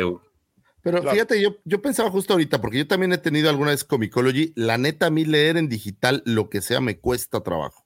Sí, incluso libros y eso me cuesta mucho trabajo, no me acostumbro. No sé si es la luz, no sé qué sea, pero la verdad es que no lo logro. Y, y yo pensaba en Comicology, esto que hablo de- del idioma, güey, traducimos todas las películas. Y ojo, también el caption de las películas se traduce y se revisa. Entonces, no creo que sea tan difícil agarrar una casa que te traduzca cómics y en digitalmente subas las traducciones, ¿no? Creo O sea, que sería al final del un... día, los paneles. No, los digo, paneles, estaría las genial, burbujas pero- vienen vacías. Exacto, vienen vienen vacías, pum, vas llenando, pa, pa, pa, pa. Lo pa, podrías pa. hacer en un día, lo podrías hacer en media tarde si quisieras. O sea, no sí, es tan- lo, lo haces, lo haces a la par del idioma original y ya lo lanzas Sí, todo al mismo exactamente. tiempo. ¿no? Digo, se me ocurre que sería una... Co- Como idea lo hacen con las películas, no, no es que sea como automático, con el sino anime que ya. le meten o sea, el anime va ya parte de la producción, ¿no? El anime ya sale, Exactamente. ahorita ya sale doblado junto con sí, la sí, original, pero sabe, sabe, porque por ejemplo Crunchyroll tienes, tienes, si compras la, bueno, pagas el, la suscripción, tienes acceso a mangas en línea. Entonces, pero también están en, en inglés, pues. Entonces, Pues es no, el no tema, sé. ¿no? Digo, creo que pudiera ser un, un paso siguiente para atraer a más clientes. El problema a mí me pasaba antes cuando compraba, yo hace mucho que no, que no compro cómic, pero era que no encuentras aquí los que quieres o no tan rápido como sale. O sea, aparece aquí 15 días después de que ya salió en Estados Unidos, ¿no? Entonces, pues esa parte luego es un poco, pues desesperante, ¿no? Que lo estás persiguiendo y no lo encuentras. Yo me tuve que ajustar al tema digital porque pues tengo que estar ahí al tiro con lo de High Republic. Entonces, muy a mi pesar, pero, pero por ejemplo, los cómics sí los compro, los, los, los, los trato de que espe- espero a llegar que cuando lleguen Panini los traiga en físico y los compro. ¿Qué, De hecho, ya está el de Blade, que sí lo, que lo quiero comprar porque se me gusta Yo mucho. tengo una pero pregunta Volvió la para el luz. panel. Ya. Pregunta para el panel. O sea, si ustedes tuvieran la posibilidad de tal cual ir, como ir a la- a la- al, al súper, comprar el cómic, que es, yo tengo la fortuna de hacerlo, ¿leerían los cómics de esa manera? O sea, ¿e- e- ¿es eso lo que los detiene realmente? El decir, ah, voy a pasar con mi comiquero de la, de la semana para que me dé mi fajo. este, ¿lo comprarían de esa manera? ¿Cambiarían su manera de consumo? ¿Es eso? Pero es que yo, por ejemplo, sí los compro así, güey. O sea, aquí no hay una Panini, pero si, si llega algún cómic que me interese, que es Liverpool, que es el otra, la otra opción, sí los compro. güey. El tema, mi querido Koala, es de que tienes, bueno, El desfase Yo- yo- de tiempo yo- es la bronca, güey. Si estás de- muy ansioso por leerlos, pues sí, güey. Tienes No, que pues, y ya quieres, que es como las series. no, es que a veces sí. se tardan como un año, güey. No, O pero o sea, más. pensando que salieran al mismo tiempo. O sea, tal cual que se Ah, si sale al mismo tiempo, sí, güey. Eh, Está el otro tema también que ya, ya, o sea, lees tantos cómics que Es difícil la, mantener la inversión es alta, güey. O sea, ya No. son demasiadas cosas que vas sumando. No, Pero, ojo, hay algunos que te hablando de interesa- Spider-Man y Perdóname. hubo un evento que se llamó Dark Web. Y durante dos meses, para entender qué pasó con Dark Web, no nada, más tenías que leer Spider-Man, tenías que leer como otros ocho cómics, eran como tres o cuatro de cada uno. Era Ah, en pues, dos la meses que comprar fácil como güey. 30 Sí, la cómics más. Como La, 30 la guerra de cómics más. o sea, la guerra de los, cazarrecompensas, güey, eran, fueron, ¿qué? 45, 44. 44, 34. 34. Ahora, no en Pero ¿en todos lados hay estas casas. Por ejemplo, ahorita eh, Gabrev, abrazo, habla de un lugar que se llama Comic Castle. No sé si se refiere al mismo en DF. Yo muchas veces iba allá a Comic Castle, by the way. en la universidad. Eh, y que tienen muchos, o sea, tienen un gran, eh, pues un gran catálogo, ¿no? Pero no en todos lados hay así. Por ejemplo, acá en Cancún, pues no hay un lugar, salvo a lo mejor como Liverpool o Summers, que tenga un catálogo donde te traigan todo lo nuevo, nuevo, nuevo, ¿no? Entonces, ahora, yo creo que con Mercado puedes conseguirlo, el mismo Amazon, pero no es lo mismo de, de ir a, a ver a tu, yo lo que dices, Tocayo, adoraba esta parte de ir a tu comiquero local Maravilloso. y platicar y, es oye, vamos a ver. fabulosa. o sea, y tienen es una máquina padre, de ¿no? pinball y tienen figuras y te quedas platicando un rato con él y de repente ya te encontraste a otra persona y te quedaste platicando del siguiente cómic. Es en serio algo increíble. A mi hijo le encanta, es, es bien bonito. Es, es Y- Oye, al Spider-Man que había afuera, ¿no? Ahí en Comic Castle, porque tenía un Spider-Man tamaño natural ahí. Según yo, esa es otra tienda, ¿no? El Comic ¿Esa Castle no es la no misma? tenía Spider-Man. Ah, esa era mira, otra tienda. ¿Qué, qué dijiste, Serge? Ah, que, que ya lo había mencionado acá, pero por ejemplo acá en Monterrey yo conozco ahorita que sigan funcionando, son tres tiendas Panini, corrígeme Pepe, Está la de Vasconcelos. Vasconcelos, Cumbres y hay una en San Nicolás. Sí, la Este, esa. bueno, la, yo la que, lo que recuerdo mucho es que en la de San Nicolás sí veo que la misma tienda le echa más ganitas en cuanto a que te publican el calendario de cuándo va a salir qué cosa y, y hay como que más esa más reciprocidad con el cliente de, de- Más atención. de- Sí. As- Exactamente, porque por ejemplo en Cumbres no sucede eso. No sé cómo se le Vasconcelos. pero- El de Vasconcelos es muy similar y de hecho quien atienden las las eh, las tiendas porque está dentro de una, de una librería, una librería grande.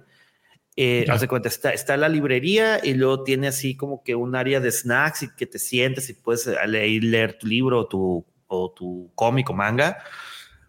Y luego ya sigue la eh, Panini. eh, tiene también eh, coleccionables. Este, no, no muchas, pero tiene así una pared llena de coleccionables. Y los que te atienden saben de, lo, de, de mangas y saben de cómics. O sea, digo, no son como los que menciona mi querido Koala, de que, ah, eh, Como, como de Big Bang Theory, sí. Sí, O sea, exacto. llegas O sea, de hecho, ahorita estaban platicando de Comic Castle y sí, el del trico, precisamente. De hecho, me quedé pensando, este me lo traje de México cuando todavía estaba ahí. Es un libro de origami de Final Fantasy VIII.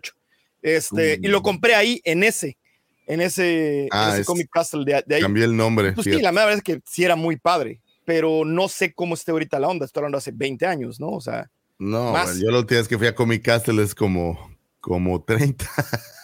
sí. tiene, sí, tiene mucho tiempo. no, ¿no? eh, y Yo estaba ahí fíjate, en la trico. Yo, yo creo que mi querido Koala, que en, en, eh, allá en Adelaide ha de ser muy similar a las tiendas de cómics de Estados Unidos. De hecho, este, nuestros queridos hermanazos, ese Alex y el compi, hacen muchos videos de esos. Y allá sí, no, te sientes.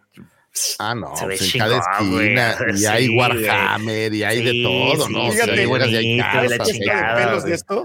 No, hay tres tiendas, así, pero en serio, como a que cuatro metros una de la otra. Isco fue a una, de hecho, cuando vino para acá, que es de puro Warhammer y de puras y de puros como juegos de mesa y así.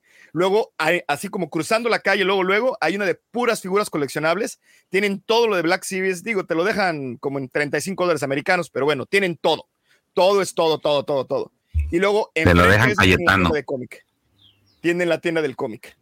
Ah, es- eh, son tiendas que traen de todo y es muy padre. Eh, Por ejemplo, en México yo me acuerdo que yo creo que a principios de los 2000 empezó a florecer mucho el tema del cómic. Antes era un problema conseguir, pero empezó cu- cuando salió Image Comics y estas empezó a salir Spawn y este tipo de cómics y había muchas 90, tiendas muy chidas que, que era un poco así, o sea, los dueños de la tienda estaban en la tienda y podías platicar con ellos y, y era, era como una cultura padre, ¿no? Porque se volvía como, no vas a comprar el cómic, sino vas a, a- a chacotear en la experiencia de la tienda.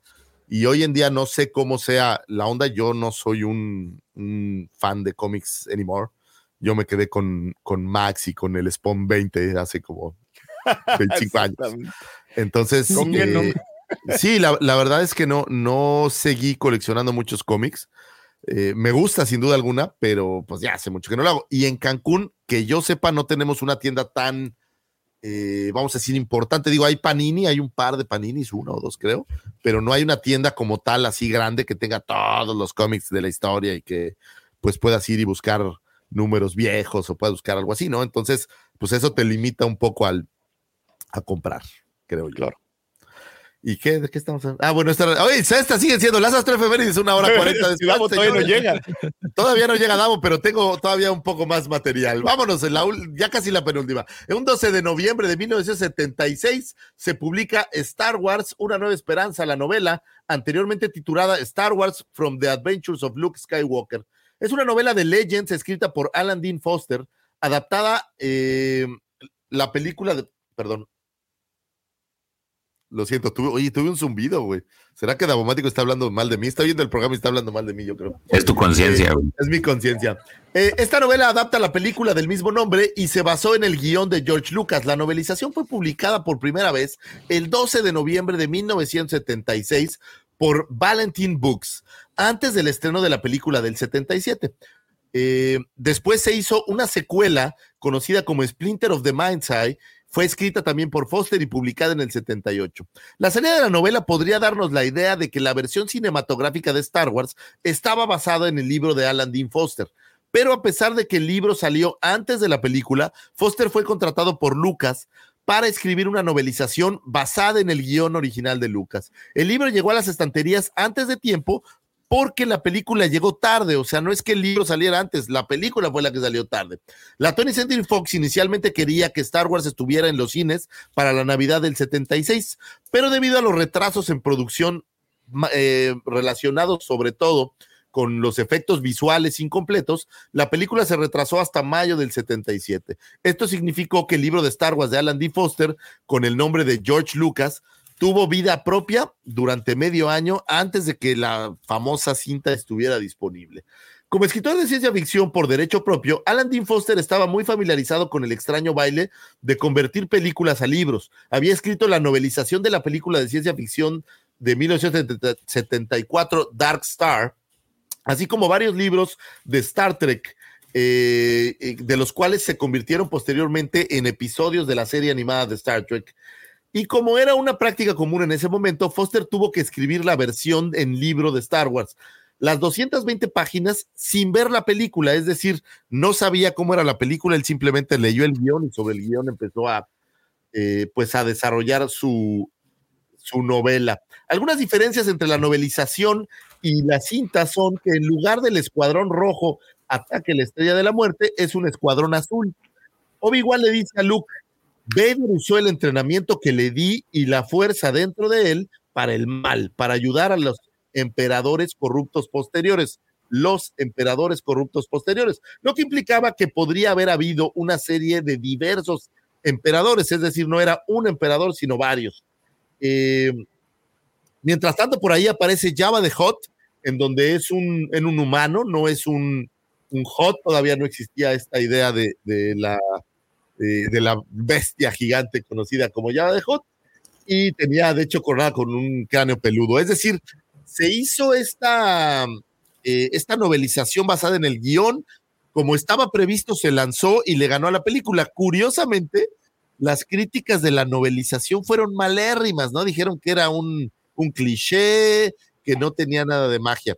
Esto no afectó la salida de la cinta posterior, que con bombo y platillo pues triunfó sin ningún problema, y incluso le pidieron a Alan Dean Foster que hiciera esta segunda entrega llamada eh, Splinter in the Mind's Eye, algo así. eh, se llama eh, Splinter of the Mind's Eye, que le escribió Alan Dean Foster pensando en que si era un fracaso la película, iban a lanzar luego, luego la, la secuela. Entonces prácticamente las tenía casi a la par listas. Es por ello que esta es la segunda novela o realmente la primer novela como tal de Star Wars, porque el, primero es una novelización y esta es una novela ya, eh, ya en concreto. Esto pues nos legó el tener estas novelizaciones raras, que lo mismo pasa con la novelización por ahí de El Imperio Contraataca, ¿no? Que son disonantes con lo que respecta a las películas, pero bueno, pues no era culpa de ellos, ¿no? A ti te daban el guion y te decían, güey, desarrolla la, la- la novela y, y vámonos. Y un ingrediente más a la locura de Star Wars, pues creo que, que le vino muy bien en este sentido. ¿Han leído la novelización? Es curiosa. No es tan diferente, pero es- No, no te la manejo. Sí, Pero el casco, hay, hay además, par de de cosillas. hay un Por par de- ejemplo, por ejemplo, cua- cuando destruyen Alderan y que Kenobi percibe eso, eso no está en la novela. se les es ha de ocurrido luego, aquí en el, ajá. en el camino. luego. Luke, Luke tiene dos intentos para la Estrella de la Muerte. En la película solo es una, pero en la novela fueron dos intentos.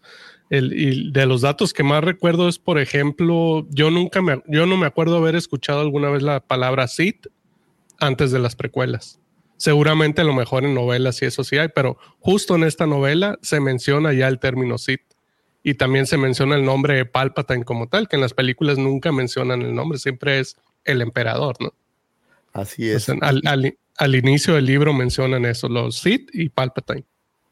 No, hombre, y, y acuérdense que el guion cambió múltiples ocasiones, ¿no? O sea, el guion se reescribió y se reescribió y se cambió y se subió. Entonces, quién sabe qué guion le tocó a Alan Dean Foster para crear la novela, ¿no? A lo mejor, no sé si le tocó uno, pues, preliminar o seguro no le estuvieron dando las, los cambios que hubo. Entonces, pues, quedó algo- Incluso metieron en, el, en la portada las Ay. ilustraciones de Macquarie.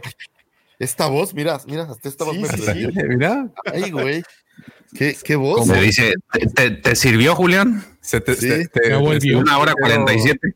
Davomático, una hora cuarenta y siete, ¿eh? Me cae de madre que cómo le hemos echado ganas. Ahí Las estrechamos hasta que de Y plano. solo en hablamos serio. mal de ti una vez, o sea, no manches. Ese sí es récord.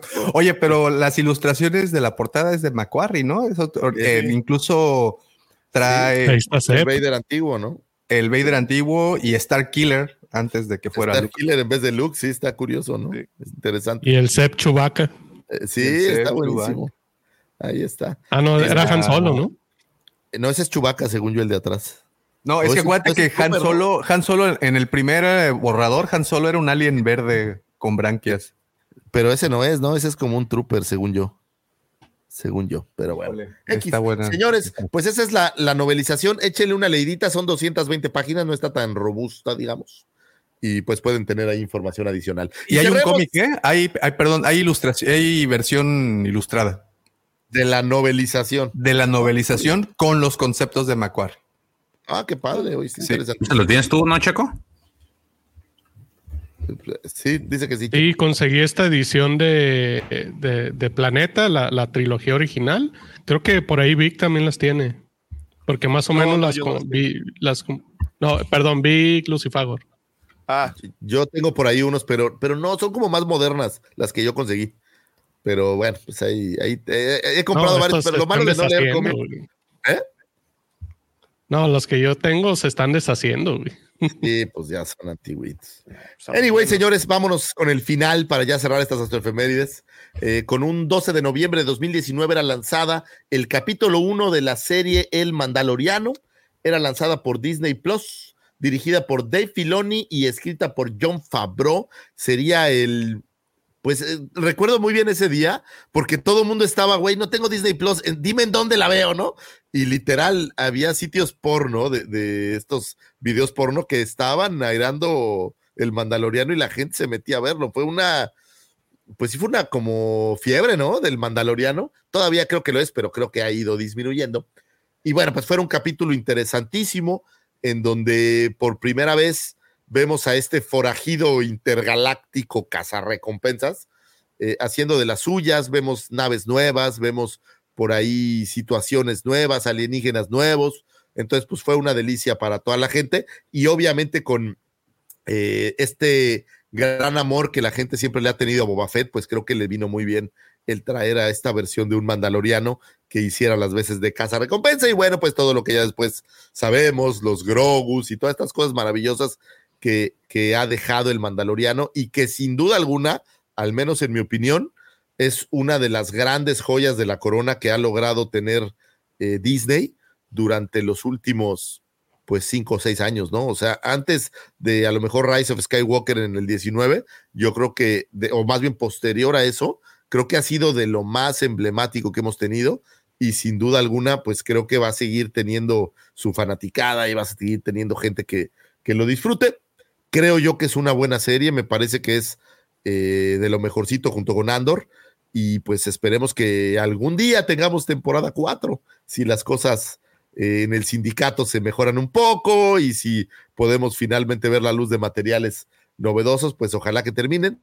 Y bueno, pues ya prepárense para la película de Filoni donde Mando sea el hilo conductor y lleve a todos sus amigos a salvar la galaxia y derrotar a Thron. Ahí se los dejo votando y de tarea, muchachos. Oye, te dice, te dice Gabref que pues para ese entonces todavía servía Cuevana y que para mí es que el señor Lucifer solo busca cualquier excusa para meterse a ex vídeos. No, no, te estás equivocando, Gabref. No son excusas, o sea, yo me meto por deporte general. No tengo que dar excusas, o sea, está yo, yo tengo una en tu página de, está en tu y, página de inicio, ¿no? Sí, de hecho por eso no le presto mis dispositivos a mis hijos, porque lo primero que sale es este, la mesa de siempre, pero aquí dicen el video de siempre con el que siempre abre boca, señor. Soy un gran fan el que, de esos. Con el que calienta motores, señor. Oye, pero ahora resulta, aquí lo mejor es. Ahora resulta que nadie ve porno, ¿no? Ay, por favor. No, para nada. No, nadie ha dicho favor, eso. Por favor. O sea, nadie ha dicho eso. No seamos, no seamos puritanos y aceptemos que. Xvideo es una gran revelación. Anyway, señores, estas fueron las astroefemérides. Gracias por encontrar información útil y valiosa para iniciar su fin de semana, para abrir conversaciones o para matar dos horas de ausencia de Davomático. Para lo que sea que ustedes necesiten, señores, aquí están sus astroefemérides. Muchas gracias. Muchísimas gracias a ti, señor Lucifagor, por habernos brindado, bueno, haberles brindado, porque ahora sí no, no, yo no estuve de testigo, pero Debo decir que mientras esperaba en el lugar a, donde estaba en este momento, eh, estaba viendo el, el, show y, estaba muy entretenido. Así es que muchas, muchas gracias. Oigan, también, eh, no sé si ya lo hicieron, pero aprovecho para agradecerle a todos los que están en el chat. Gracias por sus comentarios. Saludos a Gabriel, Carlos Conde, a los hermanos Almada Squad. Qué bonito se ve ese, es ese, Una joya ese nombre. Isco también anda por acá. El niño Grogu cincuenteañero. Alfredito también anda por acá. Freddy Sapiens, buenos días. Good morning. Rosa de Sangre, un abrazote. Joao, bueno, todos, muchísimas gracias por eh, estar acompañándonos durante esta lluviosa mañana aquí en su en su, en su pueblito Cancún. Oye, que amaneció. ¿Cómo ha llovido, güey? Sabrosón, ¿eh? El, bueno, el es que hay una tormentilla por allá al sur, allá por eh, Centroamérica, y estaba sí, preocupado que sí, era sí, huracán, ya ves que en cinco minutos. Eh, Híjole, ya ni, Yo, ni los, ni, ni, los, ¿cómo se dice? Ni los atraigas, favor, porque se pone. No, no, no. Se pone loco. Hablar, Oye, y, y, bueno, vamos a, a, a cambiar así mejor de, de, tema, algo más sabrosón. Oye, ¿comieron algo de, típico ahora en estas fechas pasadas de Día de Muertos? Además del pan de muerto, claro. Tú te, tú te comiste el muerto que siempre le entras en Día de Muertos. No. Claro, nunca se me va, le- No, pero te echaste un pibipollo qué? Ah, sí, fuerza, pues, sí, claro. Es que ustedes sabrán, no sabes si lo saben, pero aquí en la región de la península de Yucatán hay un platillo típico que se llama pibi pollo, pibe, le dicen también, o mukbi pollo, y es básicamente un tamal, porque pues quien no conoce los tamales, pues no conoce a Dios. Nah, no es cierto. Pero bueno, un tamal es este relleno, pollo, eh, cerdo, etcétera, cosas con tomate, lo envuelven en esta masa y lo envuelven en hoja de plátano y lo entierran, le ponen capas de piedra, bla, le queman y esto se hornea, es muy típico de por acá Es como el y se come, y se come justamente para estas épocas. A- algo curioso es que, como les dije, se llama pibi pollo y pues la gente por acá le dice pibe, el pip. ¿Ya comiste pip? Y hay un letrero que, que está a la salida de un pueblo cerca de Mérida que dice, se venden pibes enterrados. Y dije, ah, caray, esto le voy a tomar una fotografía y se lo voy a mandar a mis amigos en el cono sur profesora, Max, a todos. Y, y, ah, caray, sí, causó conmoción. Pero no, es un platillo, un platillo típico que se come para Día de Muertos. Oye, y solo en Día de Muertos, ¿va? Es como de estas cosas, como el. Digo, hay pozole siempre, pero normalmente en el 15 de septiembre siempre hay pozole. Sí, ha- hay poblados, sobre todo en Campeche, que es de donde estoy casi convencido de que es el platillo de, bueno, ancestral. Eh, hay pueblos que todo el año los venden en versiones individuales porque el que hacen para estas fechas, pues son versiones familiares, ¿no? Para que Sí, hacen, aparte es- el comparta. que venden es una cosa así, porque Sí, el tamal normalmente es, es así. un tamalito, sí, no, no, no, aquí es una bandeja de Sí, buffet. Como, Sí, pues sí. como que- Doña Carmen antes de que se lo quitara, ¿no? Así, un claro. tamalón. Guácala. Bueno, eh, y además, además, que ves, nada más llegas. na- Sí. Además, eh, hay un platillo que se llama, híjole, este sí les va a encantar, se llama relleno negro. ¿Ok? Ojo, mal pensados. Sí, no, no- no es- relleno no es lo mismo que él, te rellena el no negro, te rellena, eh, sí, no, bien diferentes. Se llama relleno negro y es un platillo básicamente de la, preparado igual, enterrado. Aquí viene otra, les va a dar carnita para masticar. Lo, lo, lo hacen con chiles quemados. Queman chiles. Sí, claro. No, no quema más chiles, no, no queman. La chiles. mayoría de los platillos de la zona son en terrón, ¿no? Así te dan un, como en un, o sea, lo entierran y. y Es que toda la conversación se dan cuenta que, que no hay cómo huirle, pero pues es así, o no se la tomen tan literal. Es, es real. También, ¿no? Digo, O sea, es real, es real. No, bueno, agarran el hoyo. En la mayoría de los platillos de la zona agarran el hoyo y, en- entierran el platillo y Sí, te empiezas a comer. Entierran lo que luego- te vas a comer, güey. sí, entierran no, lo que es que te vas a comer. de verdad Y yo no ya sé después para de que te lo qué. enterraron, te lo sacan y te lo comen. Yo, yo no sé, llegó Davo, y empezó a hablar de No, cosas es- de es este esto, tipo. Es, es Ah, tontería, es una tontería que llegue y abra esta página, porque sé a dónde vamos a parar y sé que no vamos a avanzar en la conversación, pero me arriesgo y lo hago de todas formas porque para muchos que nos ven fuera de México, pues es una pequeña ventana a nuestra cultura y a nuestra gran variedad culinaria. Y, y quiero platicarles del relleno negro que me enteré de un dato muy aterrador esta semana. El relleno negro es un platillo que se hace con pavo, en escabeche, se queman chiles, todo tiene una tradición. Y actualmente, pues es un platillo que lo encuentras en prácticamente cualquier restaurante yucateco. Y sí, es que, pues, ¿qué les puedo decir? Bueno, entonces, esto es como un, como si fuera una sopa. Sí, sí, todos seguimos hablando de comida, no se preocupen. Es comida, es comida. No, no. Resulta ser que, pues, bueno, hoy este, esto se hierve con agua, pues agua, agua potable, que agua cristal, pura, la que tengan en, eh, a la mano, ¿no? El pozo. Pero antes, fíjate esto, la costumbre prehispánica era bañar a los muertos antes de ser cremados o enterrados. L- Les ponían unos taponcitos en las orejas, en los ojos, en las narices y en la boca para que no se les saliera ni se le fuera a meter ningún espíritu o algo así. Y los bañaban.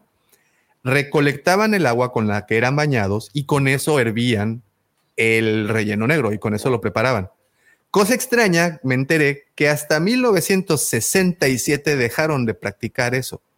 Entonces toda la gente, incluyendo turistas que llegaban a Mérida a probar platillos, pues bueno, híjole. Es un dato. Como la bastante- muñeca del pulque. Ándale, ándale. Pero el, el otro día, fíjate que fui, eso de la muñeca del pulque, fui a una pulquería literal, una donde un cuate que hacía pulque, y dice que es una leyenda urbana, ¿eh? Dicen, ah, esa es una leyenda que hicieron. No, pero Que- se supone que en tiempos prehispánicos sí lo, sí lo usaban, ¿no? O sea, era lo que usaban para, para fermentar. Pues no sé. dice que no tanto, ¿no? O sea, no tanto la- el excremento, sino la baba Oye, de la vaca. Es tanto mito como, como los tacos de perro, ¿no? O sea, Sí, claro, bien. sí, claro. Oye, Nadie le consta. Daumático, lo que sí, yo sí fui a pedir dulces y comí dulces como si de verdad estuvo mal. Hasta, hasta creo que estuvo mal decirlo. ¿Cómo he comido Sí, cara. Fíjate que este año en particular no tuve acceso al- a, las ganancias. No, es- de- de- déjame te pregunto algo, Lucifer. Tú eres como el SAT de los dulces, ¿verdad? Ahí, o sea, tax. Ah, yo soy. a ver, aquí, viene sí, el 45% para acá. Sí, el lo, 5% lo primero, pa' allá. lo primero, los picantes los separo porque esos son eh, impuesto directo. Llámese tamborcito, llámese todo el- el- luca, las picagomas y Las picagomas, sí. Las No, picafresas, todo eso. ahora, ¿sabes qué me encontré? Una, ¿te acuerdas de la pachicleta? Claro. Pero ahora ¿Existen venden los una que está, Sonrix? Que está cubierta como de pulparindo, güey. Es una cosa irreal, güey. No, no, no, han llevado antes- los antes lo tenías mal, que hacer señores. tú, güey. Sí. No, no, pero No, ahora ya ¿cómo te la venden así. La de que era de chamoy, que tenía tamarindo dentro y estaba como con caramelo, que era redonda. ¿Cómo se llamaba la que? ¿Taparroca no es? No, no, no, no, no, no, era, era redonda y Rocaleta. plana, grandota. Rocaleta. Ah, lo La rocaleta. rocaleta. O me encontré ahora una Tootsie Pop picante, güey. Está, la Oigan, gente que hace eso dulces es de lo que mal. nadie habla cuando te sales de México. Los dulces son radicalmente diferentes y todos son los mismos en todos lados. Eh, o sea, el- el- el- los chilitos y aquí pues, no hay en otro lado. cabrón. Y se extrañan los tamarinditos, Los los, brincos, tiramindos. Oye, ¿te, te- te- te das cuenta de que a nosotros los mexicanos nos enseñan a sufrir desde, desde niños? Fíjate, eh, o sea, si te pones ya así muy analítico, pues te- te- te lo- en- el picante viene en los dulces. O sea, un niño de 4 o 5 años ya está comiendo tamarindos, ya está comiendo chamoy y va elevando, ¿no? Va elevando. Ves a los niños ahorita entre 10, 12 años con sus taquis fuego, güey. Y, Ah, y esas madres pican. O sea, 10 te van enseñando, te van enseñando a, ama los taquis fuego. te van y luego le suben el nivel, ¿no? Porque ahora ya hay azules que te dejan No. todo idiota. Y, y le- son los taquis fuego con Valentina, güey. ahí Güey, entonces te van subiendo de nivel. Ya cuando dejas la etapa donde sufres porque de la panza, güey, no, Pues, o sea, empiezas ya una etapa adulta en donde si sigues comiendo así, Ah, la panza pues, te va a enseñar. No, pero te dejan las novelas, güey. Entonces continúas con este sufrimiento voluntario, autoproducido, güey. Que Minas de Pasión se puso buenísimo esta semana, señores. Si ustedes le están siguiendo, agárrense porque viene lo mero bueno, ¿eh? Nos Los gusta dejo sufrir. ahí Nos tiradito. gusta sufrir desde la cuna y luego nos gusta el fútbol, güey, todavía, pinche selección. Bueno, ok, mejor vámonos a temas más bonitos. ¿Qué tal si los dejamos con... Oye, ¿y si le metieron este en efecto? Ah, no le metimos efecto, ¿verdad? Porque no Nada, estaba- Davo, nos dejaste así desnudos. Sí, no, no, no, lo siento mucho, pero... Optimus. No seas Sí, mamón un no, par de lo veces. ¿eh? siento, lo Y no hubo, siento. estas son las astrofenares. Sí, no, no, no, pero bueno, ahora sí los dejamos con esto. Ahora vienen las noticias con el buen George. Ahora sí hubo más noticias, fíjense. Este, arrancamos las noticias con que a través del public- el sitio web de la UGA ya salieron los, los escritores de los ocho capítulos que conformarán la serie de The Acolyte. Eh, ahí está en pantalla, vemos el, el orden. El primero, pues lo va a escribir eh, Leslie Headline, que es pues la, la mera mera del proyecto. El segundo, Jason Mikalev y Charmaine the Great. El tercero, Yasmin Flournoy y Aileen Shim. El cuarto, Claire Kletchel y Cord Adana. El quinto, Cord Adana y Cameron Squares. Sexto, Jason Mikalev y Jocelyn Bio. El séptimo, otra vez repite Charmaine the Great, Jen Richards y Yasmin Flournoy. Y el último, Jason Mikalev. Algunos, pues yo creo que la mayoría no los conocemos, pero hay datos interesantes. Por ejemplo, este Jason, eh, perdón, Chermin the Great. Ella participó y fue guionista en la serie de House of Dragons, of the Dragons, y escribió el quinto episodio de la primera temporada. Este, este episodio supuestamente, bueno, no supuestamente, se llama We Light the Way. Y este, pues a alguien le gustó House of the Dragon. House of Dragon. No lo he terminado todavía. Harto. Pero me estaba gustando mucho. Entonces, bueno, hay buena referencia en ese aspecto, ¿no? Y también sale otra, otra, eh, otro de estas guionistas, también trabajó en House of Dragon, este, que se llama Aileen Shim. Ella formó parte de House of Dragon y escribió el octavo episodio que se llama El Señor de las Mareas, que es en esta donde matan a, a uno de los negritos. Ajá. Neta, güey, tienes que spoileárselo al Guampa Auditorio. Ay, no chingues, ya tiene mucho. Deja el guapo auditorio a Víctor. Sí. Entonces no lo he podido terminar de ver.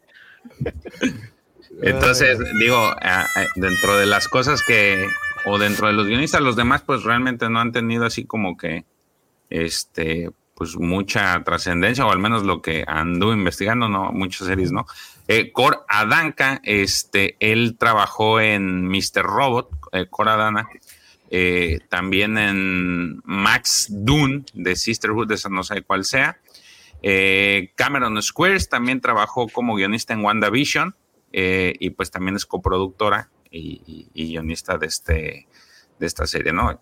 Todavía no sabemos cuándo va a ser la fecha de arranque, pero pues al menos ya mostraron lo que es el tema de los guionistas y pues siguen la misma, la misma fórmula, ¿no? Que en todas las, las series de que un guionista es casi, casi por, por episodio y algu- algunos repiten, pero sí hay una variedad de, de los guionistas, que esto, recuerdo que habías dicho algo, Vic, sobre, la, sobre lo que habían pactado con los guionistas de, de este, De cuánto sobre les iba a que- ajá, que- Pero no sé si ya estén escritos. No sé si esto pasó antes de eso.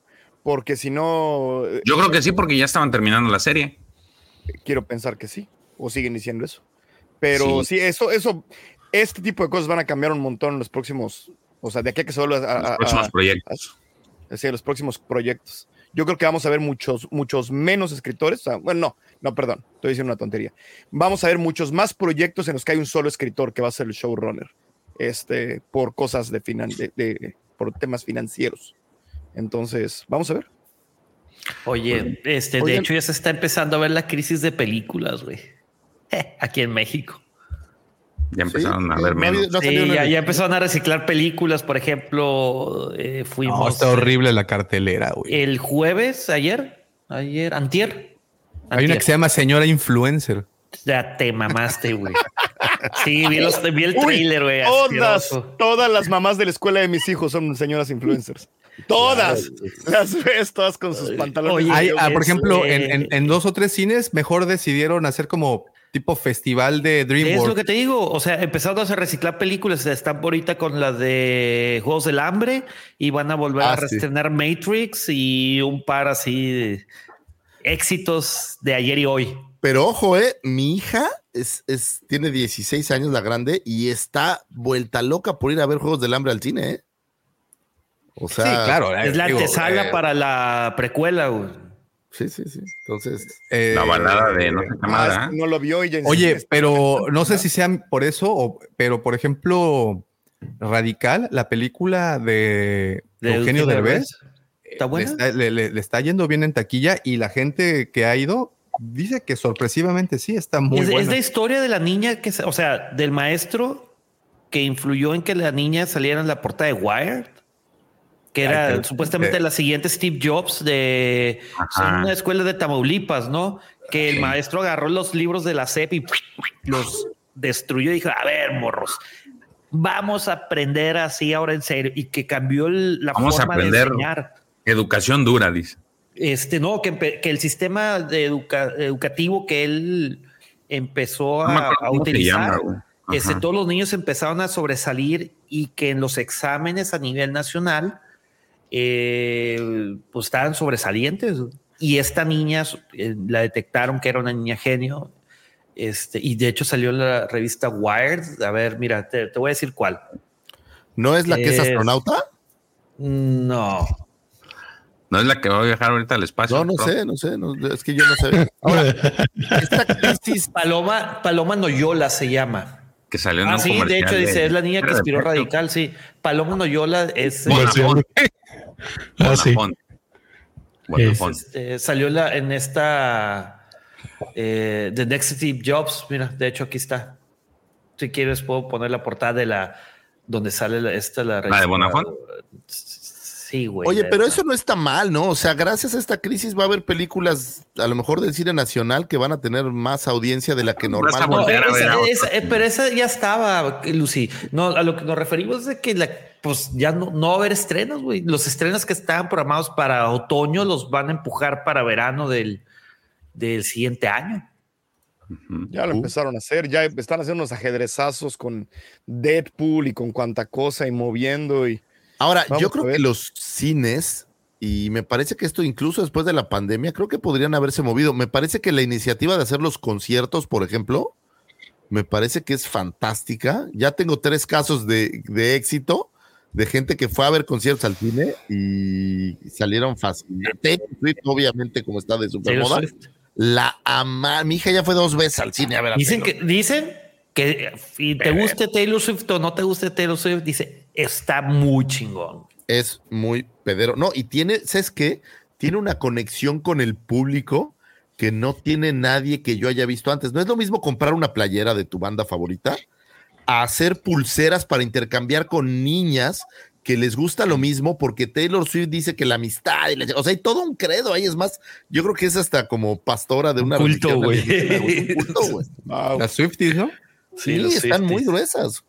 Entonces, creo que es interesante, pero creo que los cines debieran de empezar a buscar otros, otros caminos de cómo hacer eh, billetes, no solo el cine, digo, pensando que ahorita no van a tener eh, cines, yo haría igual festivales de, de terror, a lo mejor festival de cine mexicano, veto a saber, ¿no?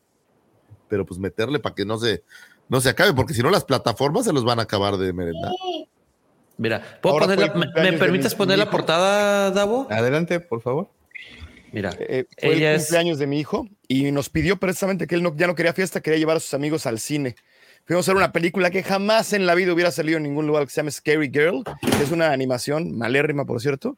Este, y precisamente yo me quedé y dije, ¿cuándo esta película hubiera salido al cine normalmente? Pues nada más ahorita que no hay nada. Claro. Mira, eh, esta es la portada de la revista Wired, Ah. creo que fue en el 2013. Ella es Paola Noyola, que es eh, de las que eh, estuvo inspirada la película Radical. Dicen que está buena, ¿eh? ¿Y ahora qué hace la niña? Esa es una pregunta que justamente se acaba de publicar a raíz de la película de que ¿y dónde está Paola Noyola? Lo que dicen es de que pues el gobierno aquí en México no se impulsa a personas con eh, intelecto sobresaliente güey, o un coeficiente intelectual sobresaliente, o sea, no hay es fondos, o sea, en Estados Unidos inmediatamente las empresas eh, patrocinan a, a estos niños para que continúen e inclusive captarlos desde muchísimo antes. Tienes a Google, tienes a Apple, tienes a estas empresas eh, de tecnología, está la NASA, o sea, y en México, ¿qué tienes, güey? Nada. Por eso es la fuga. Los libros de la CEP horribles. Esta madre, cabrón, no mames, güey. Qué cosa. Por eso Bueno, pues, tienes este. Por eso tenemos novelas y fútbol, precisamente. Bueno, en otra noticia, este, la serie infantil Young Jedi's Adventures tiene, ha recibido cinco nominaciones a los premios Emmy Infantil y Familiar en honor a la primera historia de animación de Star Wars ambientada en la Alta República. Esta serie es la primera que lleva a la pantalla, pues esta época ambientada hasta el momento 385 años antes de la amenaza fantasma un periodo que ha sido la parte esencial de la iniciativa editorial de Lucasfilm sobre la época de la Alta República. La Alta República. En novelas y cómics. Eh, las ediciones impresas obviamente van enfocadas pues más a contenido de jóvenes y adultos, pero pues Young Jedi's Adventure se caracteriza porque ha permitido que niños disfruten de un periodo de tiempo en el que la Orden Jedi estaba en su apogeo y ahora recibe pues este pues estos homenajes, ¿no? Las nominaciones a las que está, este, pues los nombres de las nominaciones en las que está son Mejor Serie de Animación Preescolar, Mejor Dirección y Composición Musical de un Programa de Animación, Mejor Título Principal, mejor montaje de un programa preescolar de animación y mejor mezcla y edición de sonido para un programa preescolar de animación. Oye, esas cinco nominaciones las crearon para esta peli, para esta serie. ¿Cómo? Estas cinco, cinco nominaciones las crearon para John Jedi. Posiblemente, posiblemente. Posiblemente. mejor, mejor adaptación de Star Wars de la, de la High Republic en versión para niños. De, Sí. Mejor serie animada. mejor adaptación de Star Wars con un 2023. osito azul que sea Jedi. Porque así, así pasó con Obi-Wan, ¿no? Que también crearon la, la- el- Las categorías. la categoría esta de mini, miniserie o serie de una, solo, una sola temporada, ¿sabe cómo era? Sí, sí Bueno, una. De- déjame nomás le respondo a Johan. Johan, yo sí conozco varios casos de que han captado eh, personas, este, inclusive aquí en México. Eh, eh, Johan dice, vive en Estados Unidos desde hace más de 25 años y no ha visto nada de lo que dice Pepe. Es un pedo co- para conseguir becas de apoyo. Eh, yo sí conozco varios casos que han sido impulsados por Estados Unidos y por las empresas de allá para irse para allá. Sí, varios casos. Nombres, nombres, no, chismes. A doña quede. Carmen la quería impulsar Google, pero no cupo en los asientos del avión, entonces la dejaron aquí. Y no había turbina en el mundo Davo. que pudiera impulsarla, güey. Exactamente. Más que di- corazón davomático. Ah, No, Di- dice, ah, dice no, el bueno, LGP, dice el LGP que ando de casa en casa con un libro de la Alta de República, así como adoctrinando incautos. No, fíjate que no. dice, fíjate- ya Todos saben los la buena sábados, noticia. ahorita después, después, después de, que, de, de que se acabe hablando de Star Wars, va puerta en puerta de que buenos Sí. días, tendré unos minutos para hablar de la Alta República. Fíjate que no, desde que existe el internet, ya desde la compu lo haces todo.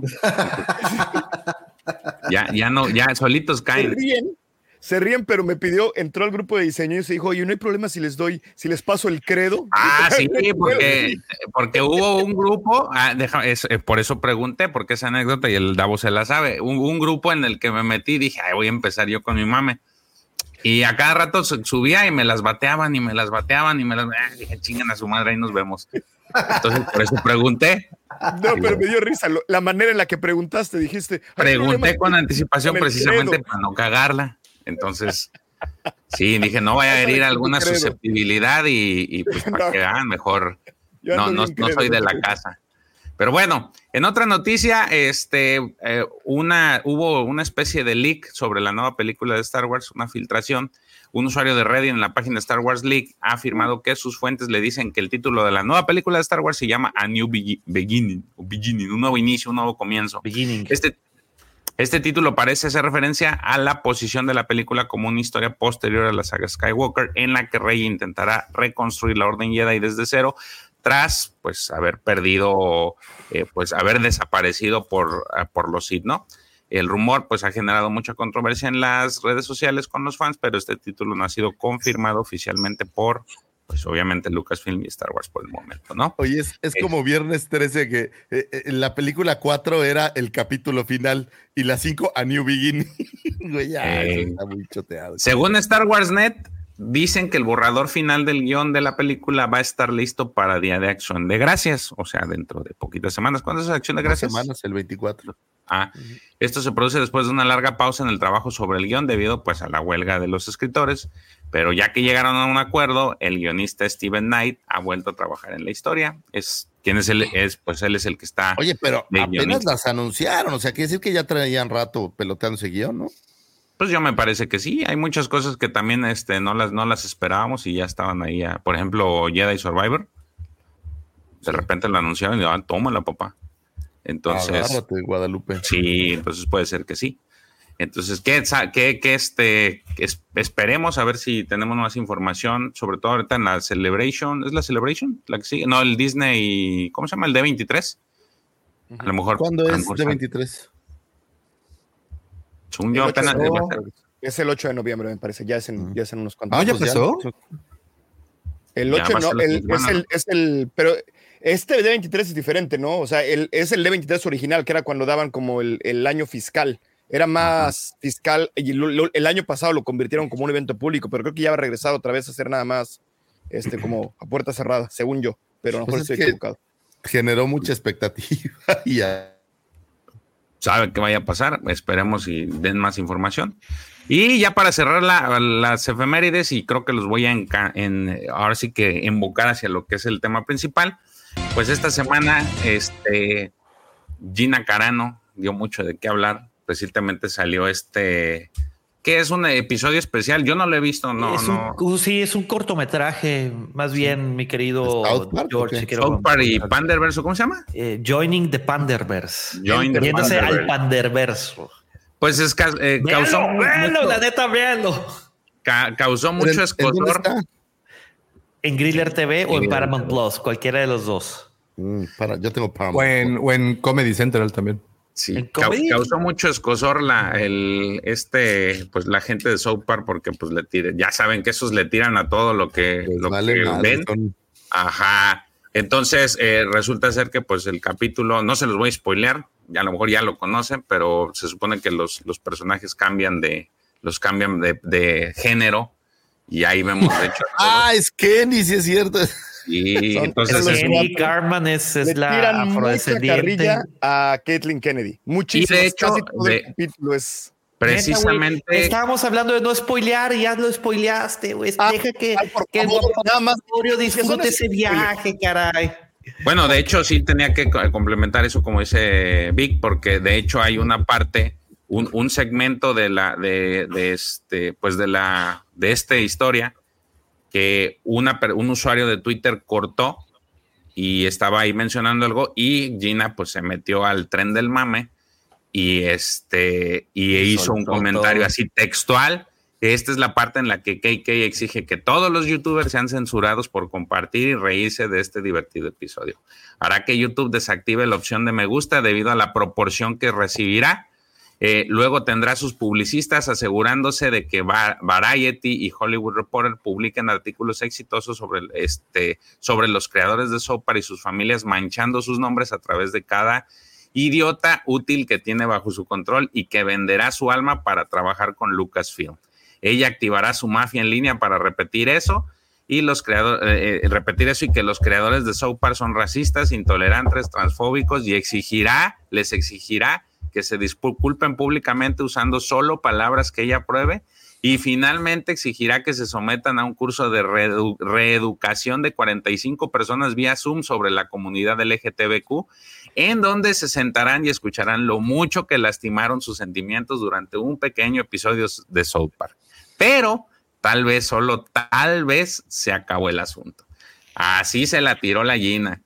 Este, híjole, pues, ¿qué podemos decir?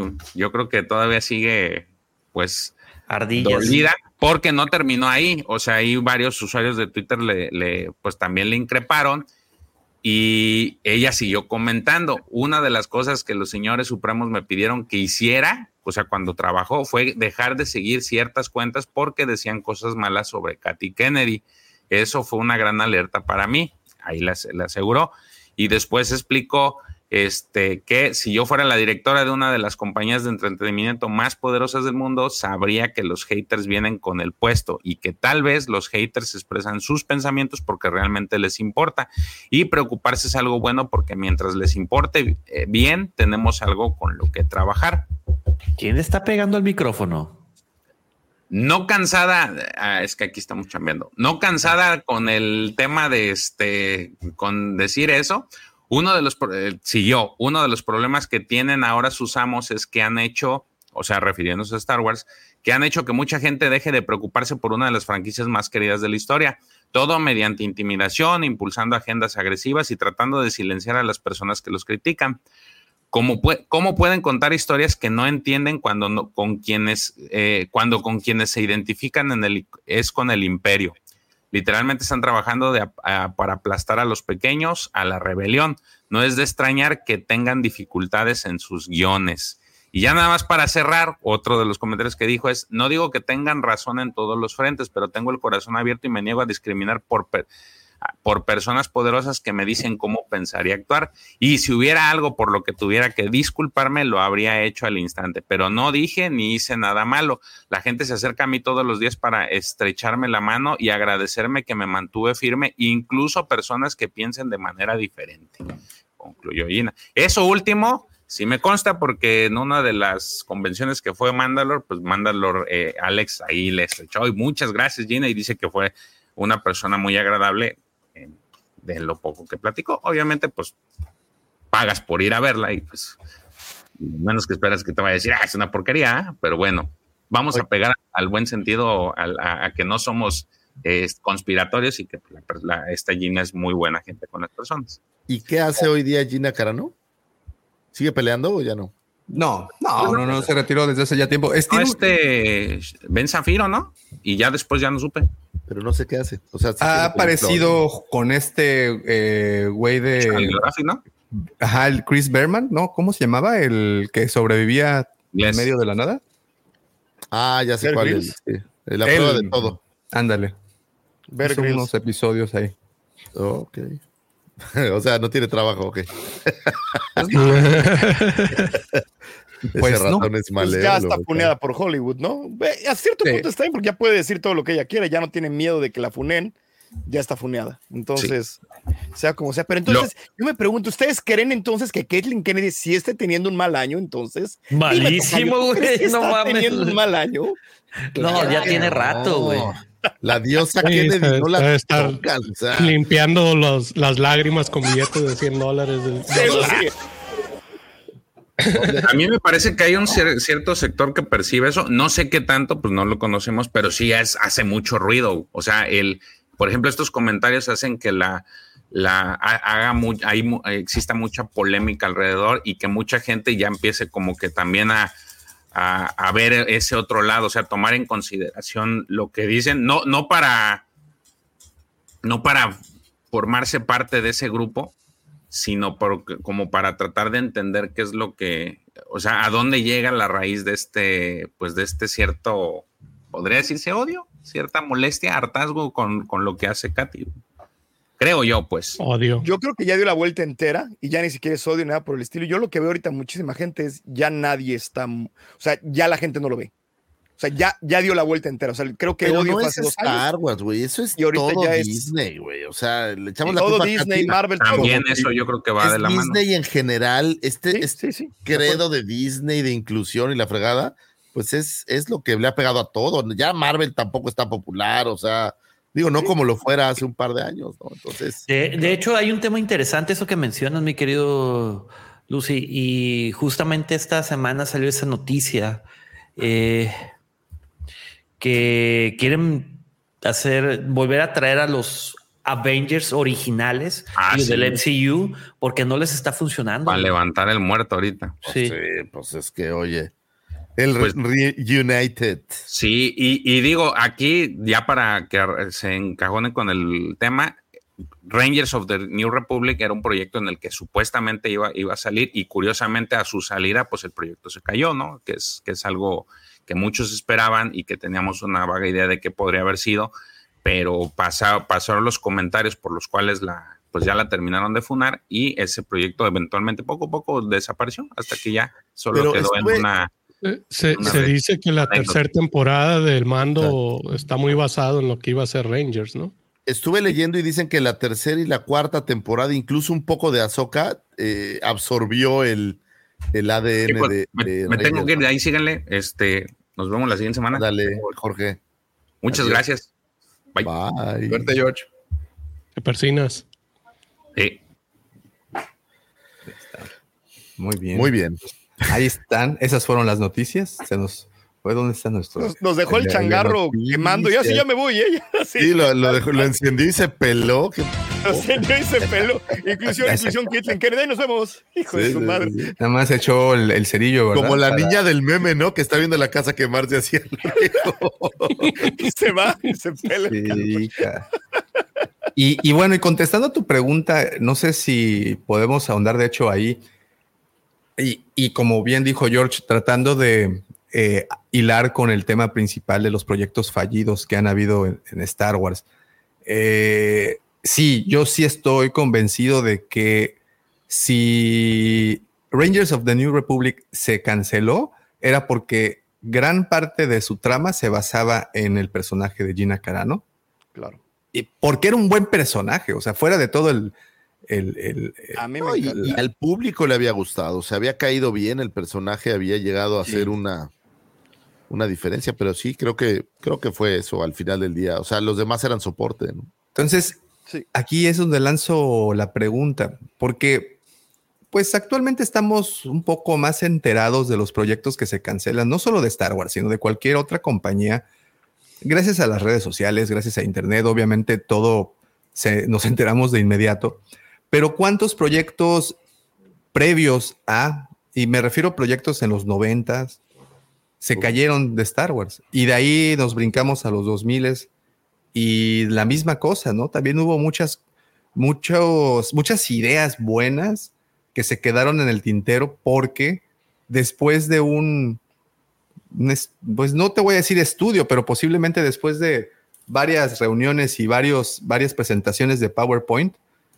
pues decidieron mejor no lanzarlas, ¿no? O a decidieron veces mejor. hay, también hay situaciones como la de justamente esta de Gina Carano, que, o sea, que el proyecto se cae no solo por cuestiones de que el estudio, o sino porque algo pasa en el exterior y, y ya no, ya no ve la luz, ¿no? O sea, creo que hay. videojuegos, películas, series de televisión. Creo que todas han tenido sus, Hasta libros. sus- hasta libros, exactamente. Ah, Libros. pues está ahí el, el del mando salió alguna vez, la novela.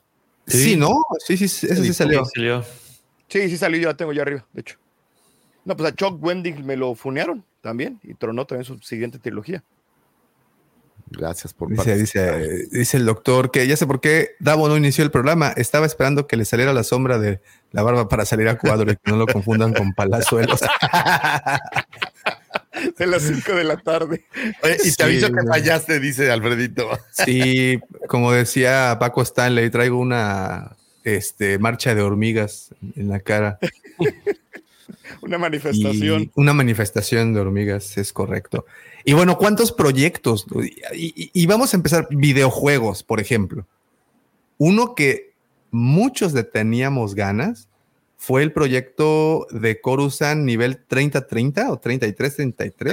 13-13 creo que era, ¿no? 1313. Pero- Sí, 30-30 No, es el es- caballo de Bravestar, güey. ¿eh? No, Con la es- es- Zarajuana, güey. Es el, el rifle revolucionario. el No, 3030. 30-30 el caballo, ¿no? Y la Zarajuana es la También, escopeta. también. De, ahí Sí. viene. Es correcto. Pero No, bueno, 13, me 13, entendieron. 13. 13-3. Y, y- y un proyecto que, que pues, pavonearon mucho, ¿no? Que, que lo presumieron mucho y ¡pup! Es, de hecho, hasta hay gameplay. fíjate. Digo, Se murió la engine, ¿no? Lo que 3. pasó fue, con esa fue que querían cambiar de engine y luego ya se murió y ya no, y ya nunca regresó, porque lo tuvieron, estuvo en producción como seis años o cinco años, una cosa ridícula. Sí, Y luego Imagínate quisieron cambiar de engine y ya se murió. tema de seis años de trabajo. No, pues ya no jaló, tíralo. Qué duro. Pasa todo el tiempo. O sea, Pasa todo el tiempo. Digo, Sí, el fíjate. Force to Unleashed 3 también estuvo El manoseándose y al final bailó las calmadas, ¿no? Ah, Que hoy en día, Force, pues Force Jedi Unleashed 3. Survivor. No, hoy día Jedi Survivor, pues le, le- le quitó el lugar, pero pues no sucedió la versión 3, ¿no?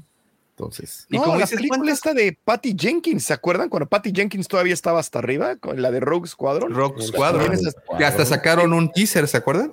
Sí, Sacaron un- Sí, necesito reiniciar el, browser. Un segundo. Voy a reiniciar el browser. sí, ve, ve, ve, ve. Y este, no, pero eh, y proyectos así, uff.